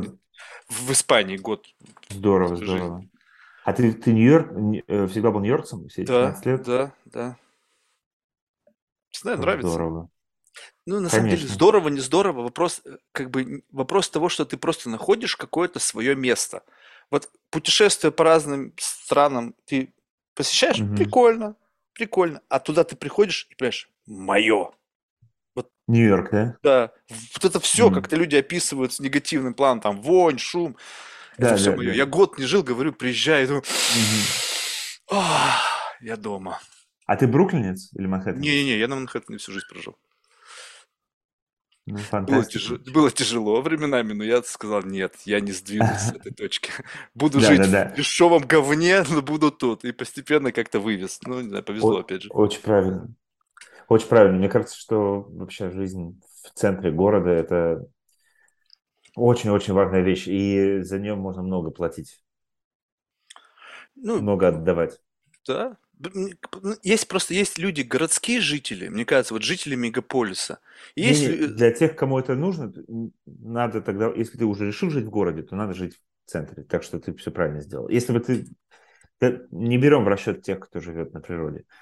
Если живешь в центре города, то надо жить. Если живешь в городе, надо жить тогда в центре. Это очень-очень важно. И всегда очень тяжело. И жить, как ты говоришь. Поначалу было очень тяжело. С такими понтами из России. Представляешь, я приехал. Я думаю, ну все, в России я бизнес сделал, деньги заработал. Пфа, Америка отсасывать сейчас будет. Ну, отсосал-то я в конечном итоге. За два года быстренько все просрал, потому что привык хорошо жить комфортом. А комфорт ага. в России. Я, причем я же не из Москвы, из регионов. То есть, в этот, при, приезжая туда, как бы п- пытаясь... содержать, как бы, ну, оставить тот же самый уровень с точки зрения квадратных ага. метров, образа жизни, там, ну, похода по ресторанам, клубам, но там все привернуть еще пару нулей, и ты приехал, и у тебя нет источника доходов, а там ты все продал, и там просто это твои сбережения, и ты смотришь, как банковский счет, ноль. И вот тут начинается, а, а теперь начинаем жить по-настоящему. Блин, как интересно. А, а, а можно здесь спросить, чем ты занимался до эмиграции и, и сейчас? Да, ну, занимался до эмиграции, это был, как бы, такой, знаешь, в то время, представь себе, что нужно на шаг еще дальше. Я вырос такой в около... То есть семья – это инженеры, знаешь, такие, у меня братья, сестры и родители, они все очень умные. Бабушка, блин, я ага. даже в интернете недавно нашел, у нее какие-то патенты, ну, то есть она химик, гальваник и все остальное. Ну, в общем, все ага. очень какие умные, что даже тошнит. А я вот вырос, как бы, знаешь, такой в семье не без урода. Вот, и, значит, вот дома один контекст, то есть такой педантичный папа, очень серьезный, очень послушные мои братья и сестры, которые боятся отца. Мама, которая, ну, как бы умна, но по жизни дура. Ну, то есть, как бы, знаешь, бывают такие вот, что интеллектуально, вот она, как бы, вывозит то, что она делает, она там программист, какие-то, но по жизни она такая, божий одуванчик. Я всегда думаю, мама, говорю, как ты дожила вообще до этих лет? Вот, видимо, папа с ней поэтому развелся. То есть, у папы третий брак, и он сейчас женат на американке. У меня еще две сестры американки, ну, степ-систер. Вот, и, значит... И а моя жизнь вне дома – это дом борьбы дзюдо, там же тренируются боксеры, криминалитет, то есть абсолютно два разных мира. Я вот из одного мира плаваю в другой. И вот я застал тот момент, когда появлялись предприниматели, знаешь, как бы, они взаимодействовали с бандитами, которые в то время еще все равно имели на них какой-то вес.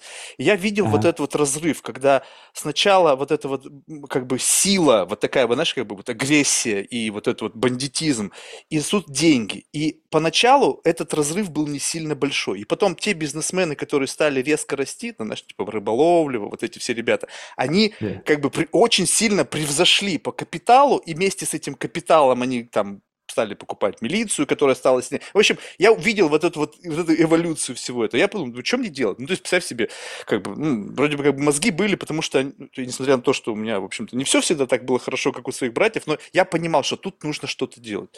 И тогда началось это все, маркетинг, вся эта идея. Отец постоянно ездил в Америку, он привозил оттуда какую-то литературу, ну, так далее. То есть, у меня было какой-то дата-сет, когда ты приходишь в магазин, и там серые прилавки, а тут тебе привозят фотографии там из каких-то магазинов. Думаешь, блин, а почему не могут этикетку тоже такую прикольную сделать? Ну, из какого хрена? Приходишь в магазин, застрелиться хочется. А тут смотришь, блин, все классно. Все то же самое, тот же продукт, но более приятно, более красиво сделано. Я подумал, ну, маркетинг, значит. Ну, и вот стал заниматься этим. Было, значит, какое-то тогда по тем временам какое-то маркетинговое агентство. И я просто, имея знакомых вот в этих кругах, ага. которые выросли, я им стал это все впаривать, объяснять, почему это надо делать. В общем, на этом как бы неплохо заработал, потому что я просто рано начал этим заниматься. Абсолютно не понимая, никто ничего не понимал, но просто повезло. И в какой-то момент я подумал, думаю, а какого хрена? То есть, как бы, отец все уже стал, значит, ну, с матерью они стали разводиться, и он в этих поездках завел себе новую любовь. И, в общем-то, семья начала... А у матери, у нее брат жил всю жизнь в Америке, как-то их так развела судьба. Он, он уехал туда, он был профессором всю жизнь, вот он умер. Вот, и, значит, а... и она тоже поехала туда, и сейчас она жената тоже на американце. В общем, я остался с бабушкой. Они уехали раньше меня, я еще заканчивал школу, и думаю, что-то как-то, я не знаю, я был, как бы, не хотел, потому что мне все казалось классно. У меня была жизнь, у меня, думаю, что там, mm-hmm. где я буду кир делать? Старшие мои братья, они поступали там, кто-то в Колумбийский, кто-то куда-то там еще. Вот, и поэтому я думаю, ну, блин, я еще посижу здесь. И потом я только поехал туда, но уже был абсолютной конфронтации с отцом, поэтому я с ним вообще почти mm-hmm. не общался, сказал, идите нахер, я сам все сделаю, я сам сусам. И вот там оказался, продав весь бизнес, продав там недвижимость какую-то, решив, начав новую жизнь, после того, как у меня погиб друг, в общем, ничего почти не держало. Ну, я думаю, ну а что, как бы, все, что было дорого и близко, как бы, либо mm-hmm. куда-то исчезло, либо там, куда-то отдалилось. Думаю, ну, попробую, там же есть куда ехать, там, в общем-то, можно было, сразу же проблем с легализацией не было, потому что к тому времени уже было гражданство у отца, так что... Понимаешь, был такой очень простой выход туда приехать, с одной стороны. С другой стороны, все оказалось не так просто. Но даже я не жалею, если честно. Ну, конечно. Да, и не потому, что там какие-то самых... есть там сентименты, знаешь, связанные с моим несогласием там, к какому-то политическому устройству. Не, у меня с Россией очень хорошие воспоминания, честно скажу. У меня нет такого, знаешь, какого-то негативного отношения я к тому понимаю, времени, я... где я был. Хорошо, что ты живешь в Нью-Йорке, это классно. То же самое можно сказать кто-то, кто сейчас живет в Париже, в Лондоне, не знаю, в Дубае. Просто им да. нравится, на самом деле. Да. Здесь вопрос, вопрос не в этом. Но ты знаешь, вот как бы, когда ты живешь... Вот это же, знаешь, интересный взгляд. То есть, с одной стороны, меня просто поразил недавно. Я как-то слушал интервью, значит, люд... британцев. Причем они какие-то комики, но британец один выходец из России. Константин, по-моему, его зовут. И, значит, и они с ужасом говорили о неком... прямо контроле за словом в Великобритании. То есть они говорили, блин, вообще сказать ничего нельзя, там везде прямо такая полиция, полиция нравов и так далее. И вот они Америку, как, знаешь, такая свобода слова, вот это оплот демократии, такие, знаешь, как бы такие дифирамбы, понятно, что они надумали переезд. Ну, то есть они себе там в, в, в поверхность такую, знаешь, как бы создают для того, чтобы вот там вот осесть, и как бы сразу же их приняли, как бы вот, вы любите Америку, ну, welcome. То есть и вот это. И вот когда ты живешь, как бы вот э, слышишь внешнее что-то о том, как устроена жизнь, но ты находишься в этом и слышишь как бы некие такие mm. шепотки из-за вот из соседней комнаты, как бы вот из, с места. Не вот то, что кричится там во всех медиа, понятно, это такое слышно, раздается на весь мир, для этого это и создано. И внутренне, ты понимаешь, что как бы тут вообще все тоже не так все, как вот оно выглядит. То есть если ты живешь mm-hmm. в своем бабле, вот как бы ты живешь своей жизнью, как-то удалась тебе жизнь, ты не связан с корпоративной средой какой-нибудь жесткой, там, с административным каким-то функционалом. Просто живешь, вот как я. Тогда тебе действительно просто ты берешь лучшее, потому что ты ни с чем не связан. А если ты в этом завязан, то ты по уши в дерьме. И не факт, что здесь очень свободно на самом деле. Угу. Понимаю. Нет, я ничего не знаю про жизнь в Америке по-настоящему. Кроме того, что я знаю там жизнь своих друзей там или там вообще, ну, у меня такого опыта нет. Поэтому мне интересно было вот послушать, как ты туда попал. Спасибо, что рассказал. Да не за что, как будто бы, знаешь, это что-то такое особенное. Нет. Это просто жизнь, у каждого свой какой-то этап в жизни. Вот у тебя сейчас, ты живешь в Тель-Авиве. Тоже, кстати, ну ты знаешь, тоже такой как бы не совсем для меня очевидный выбор. Тоже там тоже гремит иногда бывает, и как бы что-то взрывается. Поэтому это, ну, это, то есть это был выбор, чем продиктован? Mm. Наличием израильского паспорта. А, ну понятно. Наличием израильского паспорта – это тоже моя страна, поэтому просто я переселился в свою вторую страну из первой. Вот. А то, что здесь гремит, ну да. Но это, это все равно довольно безопасная страна. Не знаю, как объяснить. У меня, я, я каждый день читаю, что где-то там в Кондиреале, на границе с Сирией, там, сам где-то что-то произошло, кто-то с ножом напал. Несколько месяцев... Ну вот, да. Не, не думаю, что я тебя удивлю этим. С ножом нет. С ножом вот, и, а, и здесь отсутствует, практически отсутствует какая-то там уличная преступность. Ну вот, всякая такая хрень. Поэтому здесь довольно безопасно. Я не знаю, как это описать. Да, был теракт вот несколько месяцев назад на соседней улице, с той, где я живу. Но в целом я чувствую себя здесь в безопасности. Не знаю, правда, как это описать. Это, может быть, как те вещи, про которые ты говоришь про Америку, что ты так хорошо знаешь, как это выглядит, и типа, не надо со стороны говорить. Вот также, когда про Израиль говорят, типа, о, он же террорист. И то, то мне, ну, типа, да, но насколько часто ты с этим сталкиваешься, насколько велика вероятность, что ты с этим столкнешься, не очень. Либо это просто такое, знаешь, как бы принятие.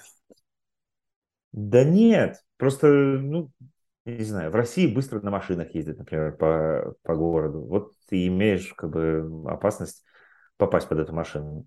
Здесь нет. Насколько больше погибает народу в автокатастрофах, чем в терактах? Короче, я, я говорю банальные вещи, но... Эм... Слушай, ну нет, затягивает нет. в ортодоксальную среду. Вот я просто помню по себе, когда я приехал, мне сразу же там, пойдем в синагогу, пойдем туда, пойдем сюда. Я всегда нет. себя чувствовал как-то, думаю, блин, чуваки, я как бы здесь вообще... Ну, то есть явно мне что-то тут не так.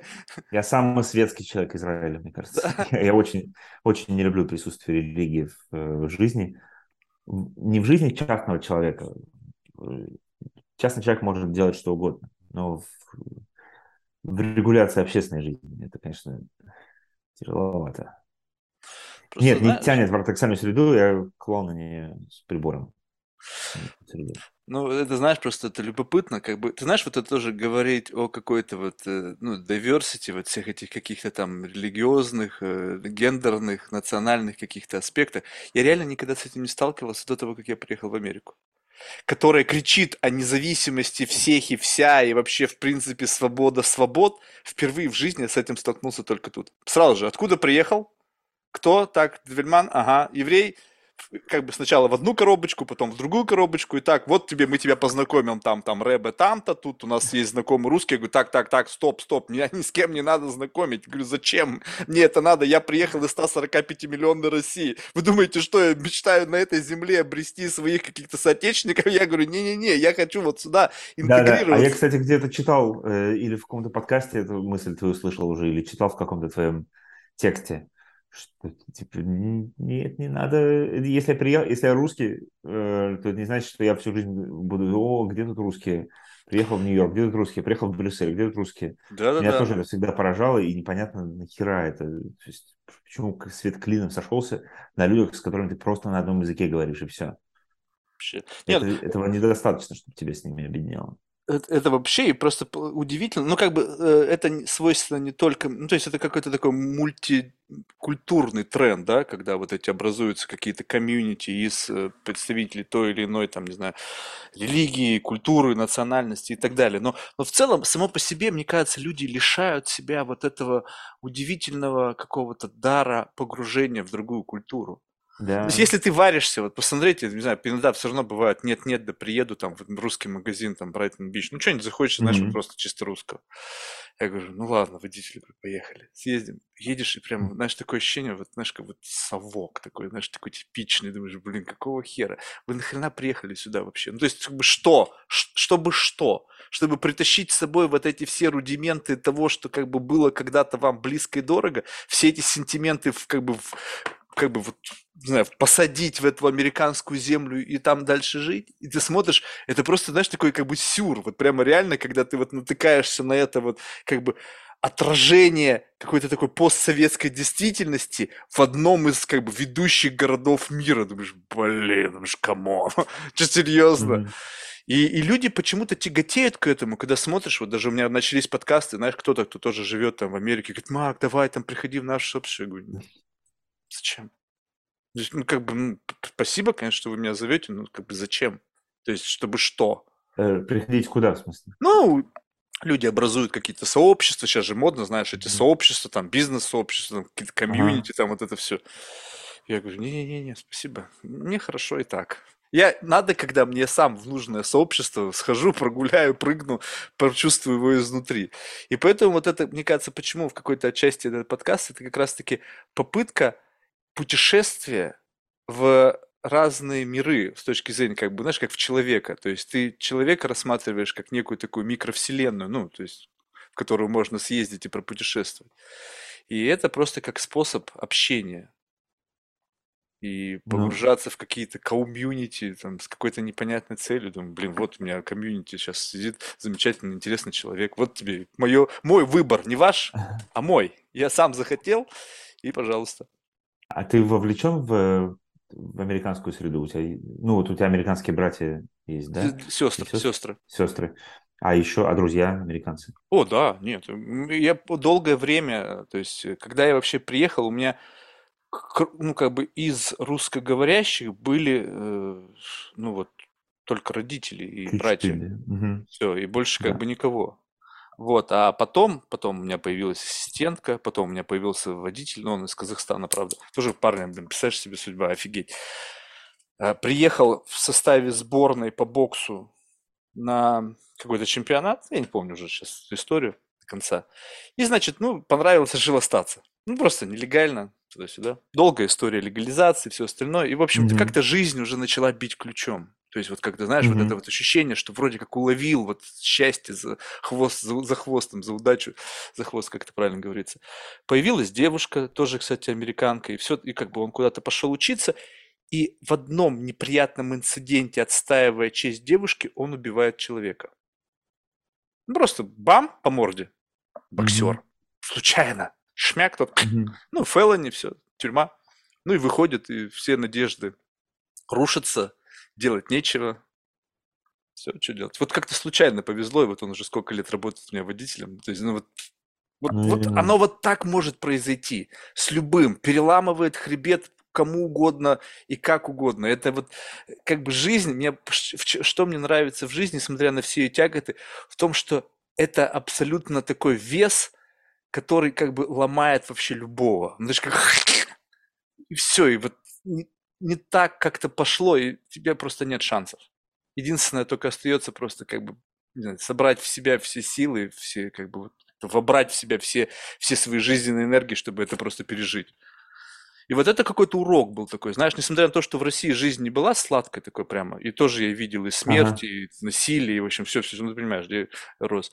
Вот, и, но вот такого ощущения как бы, знаешь, вот силы какой-то вот жизни именно, именно не как бы такого не, чего-то непреодолимого не было. Видимо, в силу какого-то, что корду пере, пуповину перерезали, все равно, когда растешь, как-то все там как-то свое.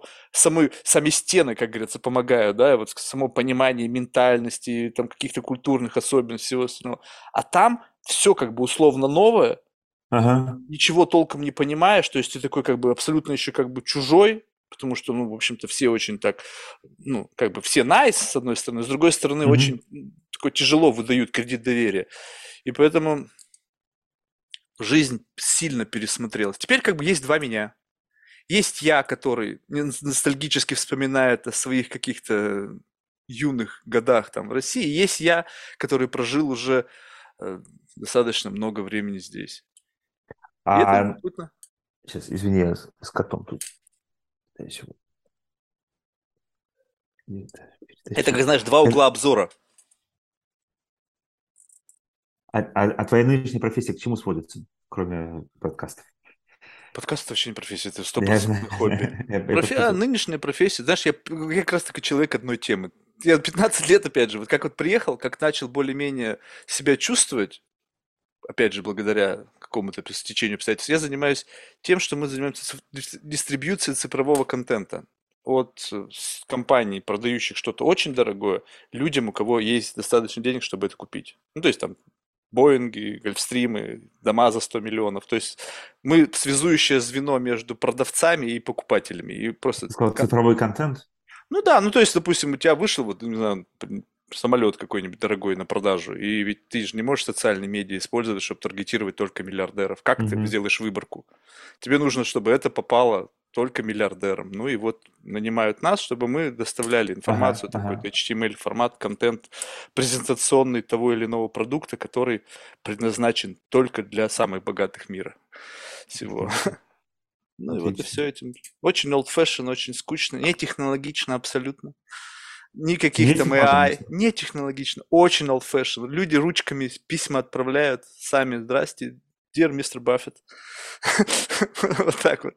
Но, ты знаешь, может быть, в этом как бы фишка, то, что как бы абсолютная нетехнологичность этого процесса, оно как бы просто все убежали. То есть, как бы, знаешь, в какой-то момент, ну, как бы, видимо, просто рынок убежал вперед в погоне за объемами, какими-то невероятными аудиториями, а людей-то миллиардеров, их там четыре тысячи на земле. То есть, как бы, их, количество их сильно не меняется, и как бы только они в состоянии себе позволить что-то очень дорогое такое там с ага. такими. Поэтому думаешь, блин, ну вот как-то здесь задержался. Хотя, в принципе, последние годы я чувствую, что я как бы созрел для какого-то следующего шага.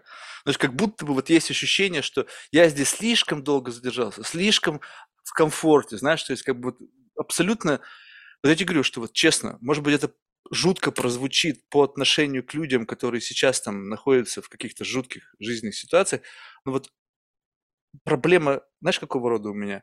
Куда пойти в ресторан? Какой фильм посмотреть на Netflix? Какую девушку выбрать для свидания? Вот, вот честно клянусь, вот, вот такая, так, набор проблематик, вот до такой степени. И я как бы понимаю, что это как бы некая такая блажь, которая очень сильно расслабляет. И если что-то пойдет не так, то мне снова придется, как бы, знаешь, как бы вот, как барон Мюнхгаузен из вот этого, mm-hmm. из болота себя доставать, ну, не знаю. Поэтому я подумал, как бы мне вот что-то бы такого, знаешь, а-ля нового, вот, исходя из того, что еще, по моим прогнозам, еще лет пятнадцать хотя бы будет как-то работать. То есть у меня все вот такими горизонтами. То есть не думаю, что там двадцать стартапов надо сделать, чтобы чего-то. А что-то такое, что долго, и в то же время времени для этого много не надо тратить. У меня время – это самое дорогое, что у меня есть. Поэтому, не знаю, готов. И вот общаешься с предпринимателями, знаешь, не зря же тоже подкаст, знаешь, такой типа inside information. Ты вот как бы, ну-ка, расскажите мне, а как это, что это. И ты чувствуешь, что, блин, другие, другие ребята, другие ценности, другие идеалы, другое, другое желание жить, понимаешь? То есть, видимо, когда вот это вот, как это сказать, еще не выжжено вот это все, то есть они готовы рисковать, готовы брать на себя ответственность. А у меня это рано началось, поэтому... Уже просто mm-hmm. как бы не, не хочу этого делать. И когда ты понимаешь, что неважно, хочешь ты или не хочешь, ты должен, потому что без этого невозможно построить какой-то более-менее серьезный бизнес, ты думаешь, блин. Вот сидишь и чешешь, думаешь, так, че бы, че бы, че бы. Поэтому подкаст, это, знаешь, такая отдушина. Людей стало очень мало, еще меньше стало. То есть так-то у меня в жизни никогда много не было. А то думаю, ну подкаст, пусть будет хоть, по крайней мере, я, не знаю, буду... чем-то интересным для себя заниматься. Хоть mm-hmm. это будет меньше, меньше какого-то безумия. Все-таки два часа раз и пролетело. А эти два часа неизвестно, чем бы я мог заниматься. Да. Yeah. Ну а ты-то как? Ты все думаешь, ты как бы осел? Либо есть какие-то другие места на карте, куда ты есть смотришь? Есть места на карте разные. Поэтому да? Нет, мне не кажется, что я осел здесь навсегда. Ну, не исключаю и, и твой город какой, в какой-нибудь момент. Посмотрим. Я пока... Да, на английском надо все делать. Мне кажется, русский язык в этом отношении, он как бы, как это, низкооктановый. А, то есть, а почему ты делаешь на русском тогда? Честно сказать, мне, ну, то есть, если вот, как бы, я просто не, я неэффективен, не буду, ну, то есть, я и так неэффективен и на русском, то есть, ты думаешь, что я там о себе, как бы, с позиции какого-то нацизма говорю, но я даже, я просто понимаю, что мне тяжело, я, мне в детстве поставили диагноз дислексия, то есть, мне mm-hmm. тяжело превращать мои мысли в слова, ну, то есть, просто сам процесс вот этого конвертации мыслей, которые роятся в голове в слова, мне дается тяжело, и я по-прежнему, несмотря что я столько живу, я все равно думаю на русском. То есть я не переключился, несмотря на то, что даже у меня были периоды, mm-hmm. где я просто годы разговаривал только с англоязычными, я все равно думал по-русски, это был как бы double compression, то есть с русского на английский и так далее. И поэтому я просто понимаю, что я буду неэффективен на английском языке, это будет baby language. Ну, то есть не то, чтобы mm-hmm. словарного запаса не хватает, просто мысли все равно рождаются на русском. И я понимаю, что это мне тяжело. Я пробовал, как бы так, знаешь, как бы для себя, и я понимаю, что не-не-не. Не получаю удовольствия. Чувствуешь какой-то элемент напряжения, а mm-hmm. если есть элемент напряжения, я же делаю это не ради там, работы, да, ради там, какого-то там, заработка или какого-то тщеславия, там, удовлетворения каких-то своих там, амбиций, а просто ради удовольствия, что приятно поговорить с человеком, который тебя триггерит на какие-то мысли. Вот просто сам факт рождения новых мыслей в голове доставляет тебе какое-то удовольствие. Поэтому думаешь, ну зачем? Если бы я рассматривал это какой-то проект, что мне нужно было бы аудиторию, тогда, конечно, вопросов бы не было. То есть, разумеется, потому что все-таки там миллиард англо... с лишним англоязычной аудитории, да, либо там двести пятьдесят - триста русскоязычной. Ну, come on. Что тут сравнивать? Слушай, ну вот, знаешь, вот даже сейчас любопытно. Я вот, как бы мы с тобой разговариваем, и я чувствую, как бы вот, как бы разницу в наших вопросах. То есть у тебя вопросы такого как раз-таки вот более, как бы, ф- ну, основанных на извлечении каких-то фактов. То есть это вот, э, как бы вот, это есть вот в журналистике, когда ты задаешь конкретный вопрос, из я которого... Я бы у тебя спросил, если бы мы сидели в баре. В смысле? Не, ну, просто... не, ну я, я понял. Вопрос, да, да, который да. меня интересует по-человечески, не, не для аудитории. Не-не, я понял. Я имею в виду, что вот смотри, вот, а, как бы вот, ты не делал никакой внутренней классификации просто для себя. Может быть, это сейчас я тебе заморочку брошу, которая каким-то образом будет в тебе жить. Что по тому, о чем люди спрашивают, ты можешь сделать как бы и потому и как. Ты делаешь какой-то вывод о, ну, о том, что, что они из себя представляют. Нет? Никогда не обращал на это внимания? Нет. Не, мне всегда просто интересно. Ну вот человек живет в Америке, интересно же. Ты там не родился, как ты туда попал, что ты там делаешь. Вот ты рассказал. Не, меня, меня это чисто по-человечески интересовало. Ничего этого, ничего профессионального. А когда вот, вот это вот человеческое прет наружу, ты где-то себя в этом останавливаешь? Ну вот, скажем так, вот бывают моменты, когда вот что-то вот изнутри, вот из-за этой какой-то, из, из глубины там... защищенной внешней оболочки что-то доносится, и ты всегда даешь этому выход наружу, либо ты это сдерживаешь где-то. А зачем? Ну как, подыгрывание внешним трендам, подлежание личины той или иной, или еще что-то? Да нет, мне кажется, что интереснее всего, когда мы остаемся собой и проявляем себя. Мне кажется, это самое прикольное для других. Иначе чего? Не, ну ты же понимаешь, что сейчас вот какая-то такая подлинность, аутентичность, несмотря на то, что мы живем в, как бы в век, когда якобы вот это там бодипозитив, там, не знаю, там какая-то там искренность, там уязвимость. Тебе не кажется, что все эти вещи, которые вот так вот стали вдруг демонстрироваться как, как бы под общим тегом аутентичность, на самом деле это как бы опять же игра с вот этим внешним слоем? То есть как отличить искренний человек от неискреннего человека? Никак почувствовать. Но чем? Как? Через что? Как ты это чувствуешь? Либо, либо ты чувствуешь, что правда, либо нет. Ну, как поговорил, э, ты взял шестьсот интервью, ну, там, и в жизни ты поговорил с несколькими десятками тысяч людей, наверное.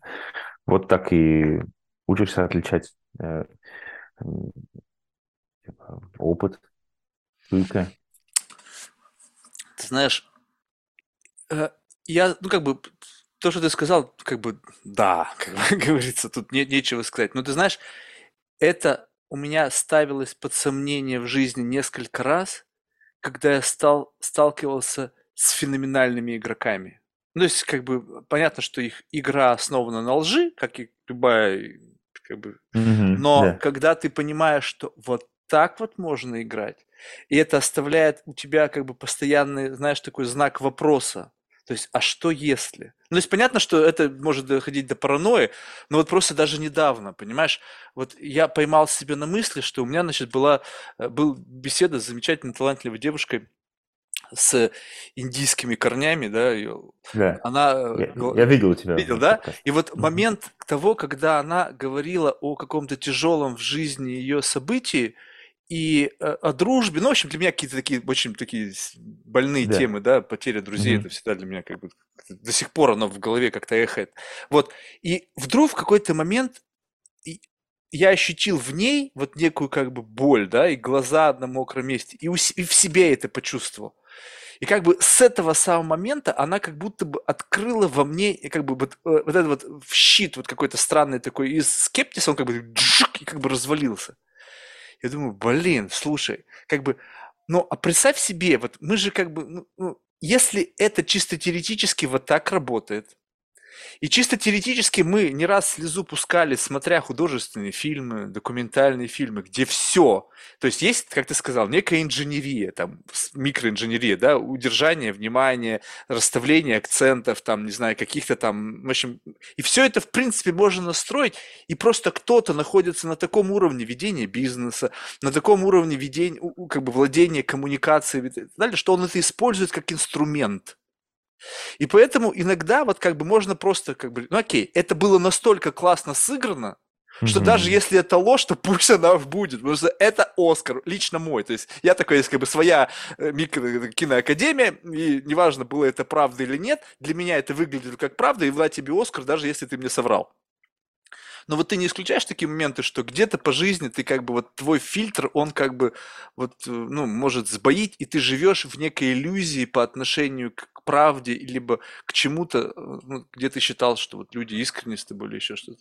А, конечно. Мы же живем в мире, ты, у всех людей есть какие-то свои задачи и цели, и они к этим задачам, к решению задач стремятся самыми разными способами, и, и ложь — это главное, чем мы пользуемся в общении с другими людьми, чтобы чего-то добиться. Но что, вежливость тоже ложь. Но люди так договорились, что чтобы не перебивать друг друга, они вежливы друг к другу. А вот тебе не кажется, неважно, что это некий цинизм, что мы договорились, что вот эта ложь, она акцептируется обществом, а вот такая ложь, она не акцептируется обществом? Нет, почему? Договоренность такая. То есть если есть договоренность, то окей. Ну да, все же стороны согласны с этим. Знаешь, я, я в последнее время, знаешь, стал думать, думаю, как упростить вообще свою жизнь. Я, знаешь, сделал, знаешь, такие, ну, для разных групп людей, ну, я имею в виду групп по, по, групп по интересам, я сделал несколько таких дисклаймеров. Знаешь, как бы ты упрощаешь свое общение тем, что изначально людям сообщаешь о себе какие-то ага, факты да. или какую-то информацию. Знаешь, с одной стороны, стало проще. То есть, как бы, потому что, ну, теперь, как бы, мы, говорится, уже знаем о том, что, чего нас ждет. Но в целом, как бы, я вижу реакцию людей. То есть, несмотря на то, что вот есть вещи, о которых мы можем договариваться, но иногда, когда ты предлагаешь договориться о чем-то, о чем раньше люди, как бы, договорились, ты просто принял эту договоренность, получается, что им не всегда комфортно. Представь себе, ты договариваешься с кем-то, говоришь, слушай, ну, ты знаешь, я буду тебе врать. Вот как вот, вот... Хотя это как бы истина почти в отношении со всеми, с кем ты в своей жизни общался. Ну, то есть я не думаю, что было так в твоей жизни, хотя, может быть, оно так было, я не могу утверждать, но что хоть кто-то из твоих друзей или знакомых тебе ни разу не соврал, либо ты ни разу не соврал. Поэтому как бы это вроде как некий очевидный момент, но если ты начинаешь отношения, и первое, что ты говоришь человеку, ты знаешь, я тебе наверняка буду врать. И как бы, а, ну ведь это так, и это рано или поздно случится, поэтому... Mm-hmm. Как бы, не знаю, то есть это получается как бы создавать почву для паранойи до факта наступления этого события. Ты как относишься к такой радикальной честности в этом отношении?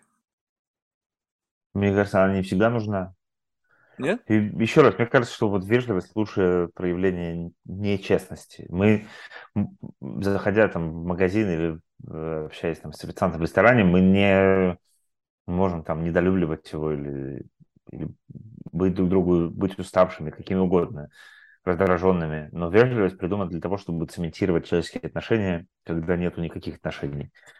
Ну вот, и так это, и так люди договорились. Зато они не грубят друг другу, а говорят, вас не затруднит передать мне это, хотя ты можешь, ты можешь крячить изнутри. Ну, так вот в обществе люди себя ведут.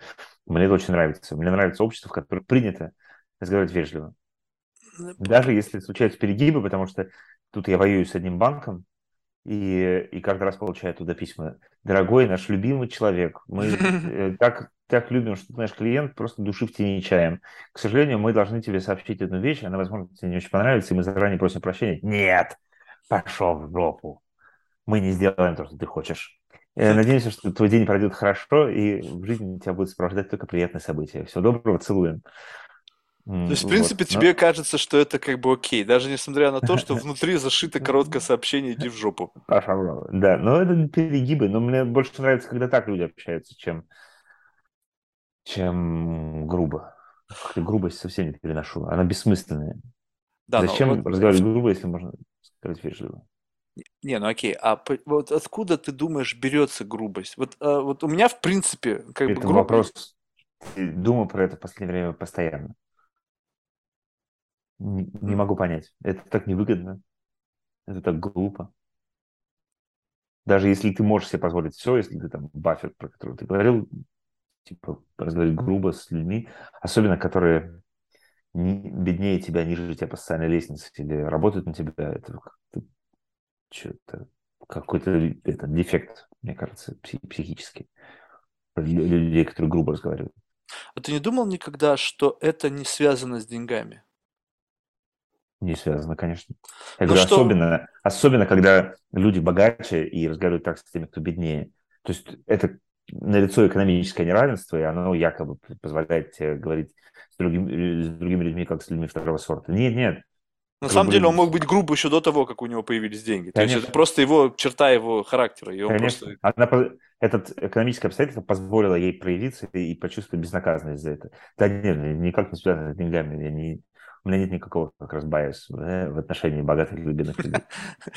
Знаешь, у меня очень специфическое отношение с грубостью, потому что как, когда, ну то есть как бы вот есть люди в какой-то, они выросли в некой такой, знаешь, в парниковости, в таких, знаешь, как бы условиях, когда, особенно это когда очень интеллигентные семьи, когда мат, он вообще как бы, ну такой табу-табу, когда, значит, они воспитаны на какой-нибудь такой, знаешь, четком понимании, там, симпатии, понимании того, как это можно вредить. То есть я и таких людей знаю, и знаю людей, которые не стесняются в выражениях. И как бы тут, мне кажется, стоит тоже разделить. Есть грубость, которая, знаешь, призвана показать, что я там как бы, ну, могучий тебя, да, и как бы это как некое такое, как бы элемент доминирования. А есть просто грубые люди, потому что они не знают, что можно по-другому. Ну, то есть как бы их не приучили, они вот такие звереныши, знаешь, вот в этом в мире. То есть они просто, как бы, с одной стороны, как бы их жаль, что как бы у них нету просто этого софт-скилла, да, то есть они просто, они могли бы, потому что они много чем преуспели и могли бы и с этим софт-скиллом, в принципе, разобраться, там ничего сложного нет. Ну, конечно, я же не про таких людей, про тех, которые ленятся быть вежливыми, или которые не считают нужным, или которые испытывают презрение к другим людям. Вот это самое ужасное. А то, что человек от природы такой, или у него не было социальных лифтов каких-то в жизни, или он не получил какого-то образования, или, в принципе, у него нет привычки к этому с детства, я, понятно, что я не про таких людей говорю. А вот в этот момент, когда ты видишь, что человек ленится, ну, то есть, как бы ты понимаешь, что он просто ленится быть, ну, как бы вот nice, то это что об этом человеке для тебя говорит? Ну, это ужасно. В смысле, значит, он не хочет напрягаться ради другого человека. Значит, он только может э, исходить из себя самого. Бэ. Ну, то есть... Когда... Когда ты не испытываешь уважения к своему собеседнику или к другому человеку настолько, что не хочешь произвести над собой никакого усилия, ну, чего на эту тему сказать, все ясно, по-моему. Ну, а как вот ты лично вот это воспринимаешь? Ну, то есть у тебя это сразу же стоп, и для тебя этот человек, ну, как бы, ну, как бы автоматически между вами как бы про, проходит какая-то линия, разделяющая ваши как бы жизненные пространства, либо ты иногда пытаешься, ну, ну окей, ты, значит, так решил поиграть, я впрыгну в эту игру и, может быть, тебя пробужу из вот этого какого-то сна невежественности. Ну, или, хотелось или бы реже действовать вторым сценарием, но иногда не удерживаешься и начинаешь э, впрыгивать в это. Вот. Но вообще приятно оставаться таким же, каким ты и был в начале коммуникации, несмотря на то, что тебе сказали. Слушай, ну вот это тоже любопытно, что когда ты чувствуешь какие-то сигналы, но в силу вот этого удержания некого, опять же, слоя вежливости, ты, ну, как бы ведешь себя, не подавая каких-то внешних сигналов, но внутри там бушует что-то. То есть вот, вот, вот это как? То есть как ты в этом, насколько ты в таком состоянии какого-то внутреннего удержания, какого-то вот хаоса можешь находиться? Не очень. Не очень долго? А ты? Ой, я, я могу. Я, знаешь, у меня в этом отношении какая-то терпимость. У меня- я, видишь, как бы даже практикую ментальный БДСМ. Ты представляешь себе, я говорю, у меня даже были сессии с троллерами. Ну, правда, блин, мне п- п- подарили эту сессию, но в том плане, что я люблю как бы испытывать себя на прочность. Вот в- именно вот в этих как бы перекосах. Не, не экстримом, экстремом каких-то э, физических, знаешь, там какие-то экстремальные виды спорта, а именно ментальная устойчивость к тем или иным событиям. И мне любопытно наблюдать за собой, когда меня пробивает. Как бы, знаешь, вот бам!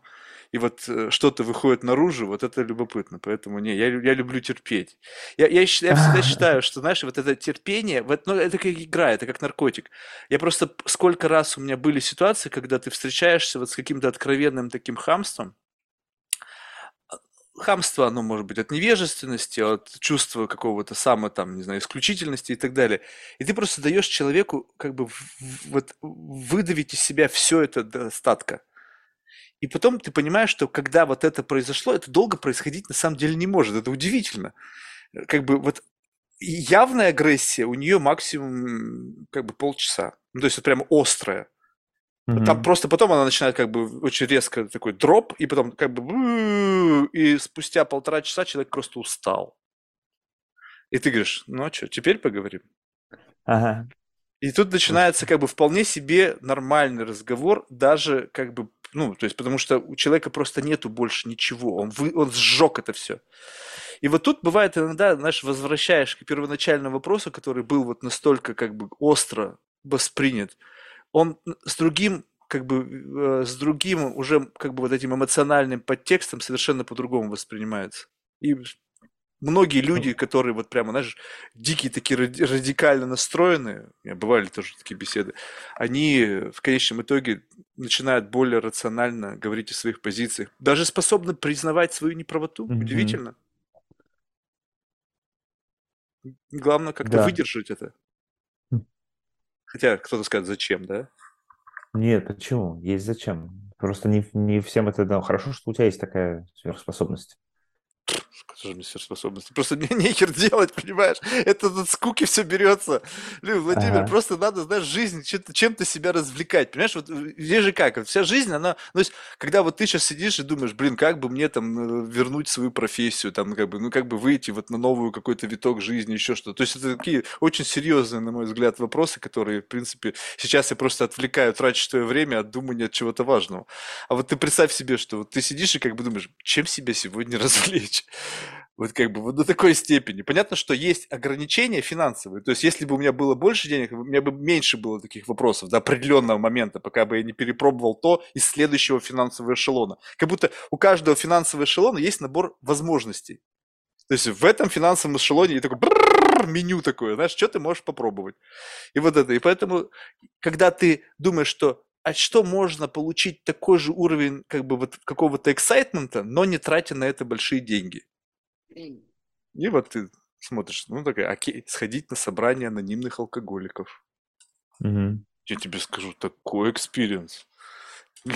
То есть, как бы понятно, что это в какой-то мере немножко кощунственно, да, ты такой паразитируешь на чужск- на чужой боли, но зато такой удивительный экспириенс.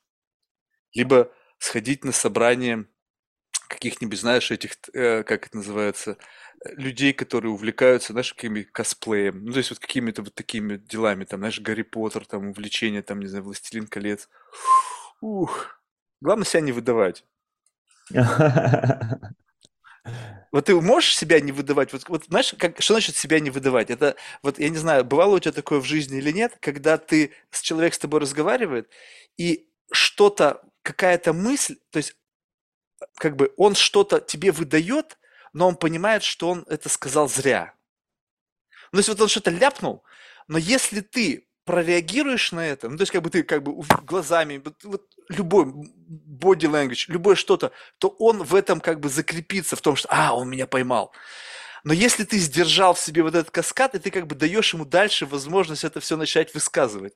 То есть вот главное вот это вот как бы уловить вот эту свою реакцию как бы даже на самый какой-то невероятный абсурд. Не улыбнуться, не заржать, не, за, не засхмуриться, не, не з- поднять брови. И как бы это дает человеку некий сигнал, что продолжай, я могу продолжать. И вот тут главное себя удерживать, потому что бывают такие чуди- чудаки, когда тебе на полном серьезе что-то говорят, и ты должен это просто как бы вот, ну, впитать, вот без вот внешней окраски эмоциональной?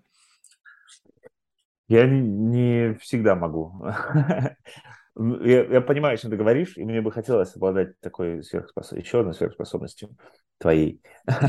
Но, но не всегда получается.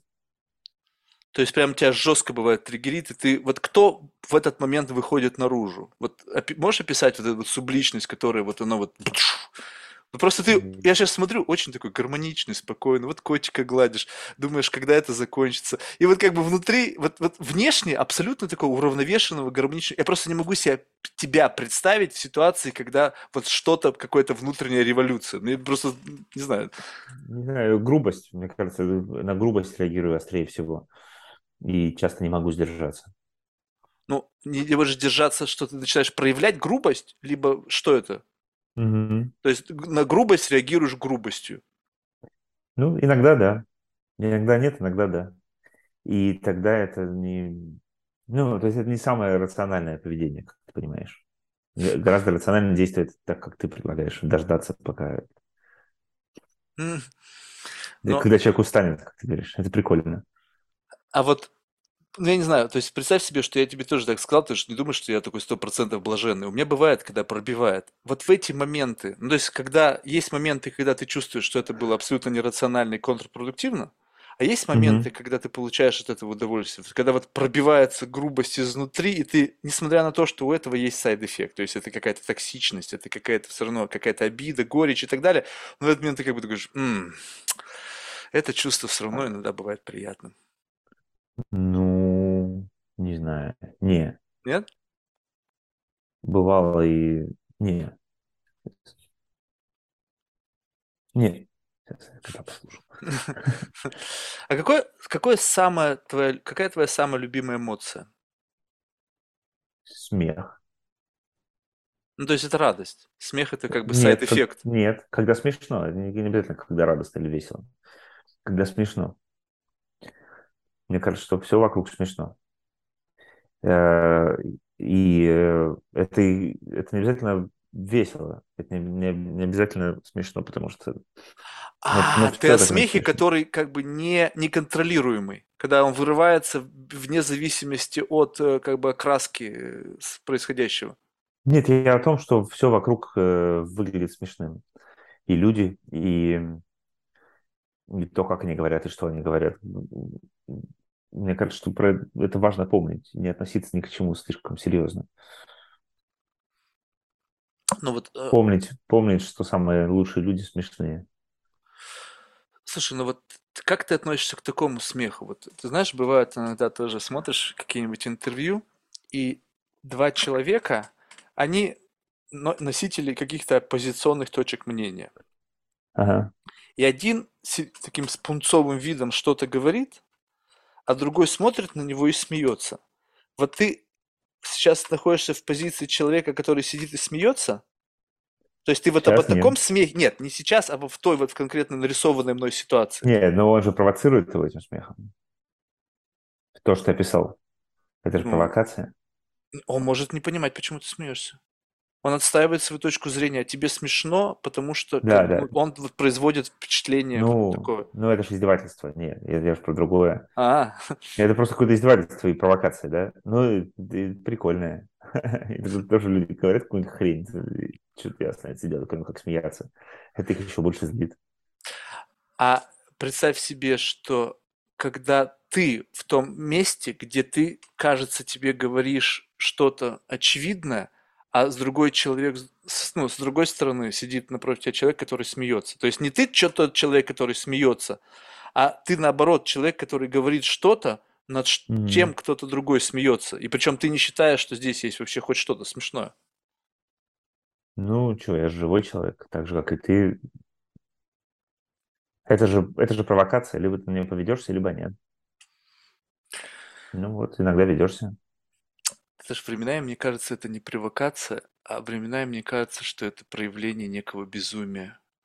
Когда вот, особенно, я просто почему это заговорил, просто опять остро, вот у меня эти еще воспоминания об этом фильме, да, What's the Woman, когда один человек, ну, у меня есть вопросов очень много к его, как бы, журналистским способностям, да, скажем так, но не в этом дело. Но когда человек говорит, смотри, это же вообще жесть, просто это, это несмотря не, не то, чтобы я как будто бы, знаешь, инлайн с этой какой-то проблемой, что она меня беспокоит, просто мне вбросили, я посмотрел, и это вау. И, значит, он говорит так, ну, а как бы, вы можете сказать, кто такая женщина? Ага. Задавая вопрос женщине, ну, по внешним данным, по ее биологической, она говорит, я не знаю. И смеется. Угу. Как бы, понимаешь, как бы, как бы во что мы здесь играем? Ну, то есть, как бы, вот, вот, вот это вот, как бы, знаешь, такое, знака, insanity. Вот, как бы, я вот почему, как бы, вот задавал тебе вопрос каких-то поколенческих вопросов, потому, ну, каких-то взглядов, потому что, несмотря на всю какую-то закостенелость людей, находящихся у власти, и вообще, в принципе, людей, которых там знаю, за семьдесят там, или еще что-то, это какая-то, не, не у всех, конечно, так, но, скажем так, какими-то такими, знаешь, может быть, где-то архаичными, консервативными взглядами, но в них по-прежнему в какой-то доле живет common sense. И в, в, в жизни людей, которым, скажем, там, тире, там, четырнадцать, там, двадцать пять, я иногда просто его не вижу абсолютно. Ну, представь себе, что теперь в некоторых школах ты можешь прийти и сказать, что ты кошка или кот, и когда учитель тебе будет задавать вопрос, сколько будет два плюс два, ты можешь мяукнуть в ответ, и учитель не вправе тебе ничего сказать. Как тебе такая реальность, где все можно, где консерватизм пошел в жопу, либеральная жизнь и все остальное? Вот такой перекос. Ну, не, э, то, что ты описываешь, это же не реальная ситуация. Это реальная ситуация. Кто-то пришел в школу и сказал, что он кошка? Да. Кто? В Америке, пожалуйста, в Канаду, Америка. Вот, теперь это как бы сабидентификация. Тебе не могут запретить быть тем, кем ты хочешь быть.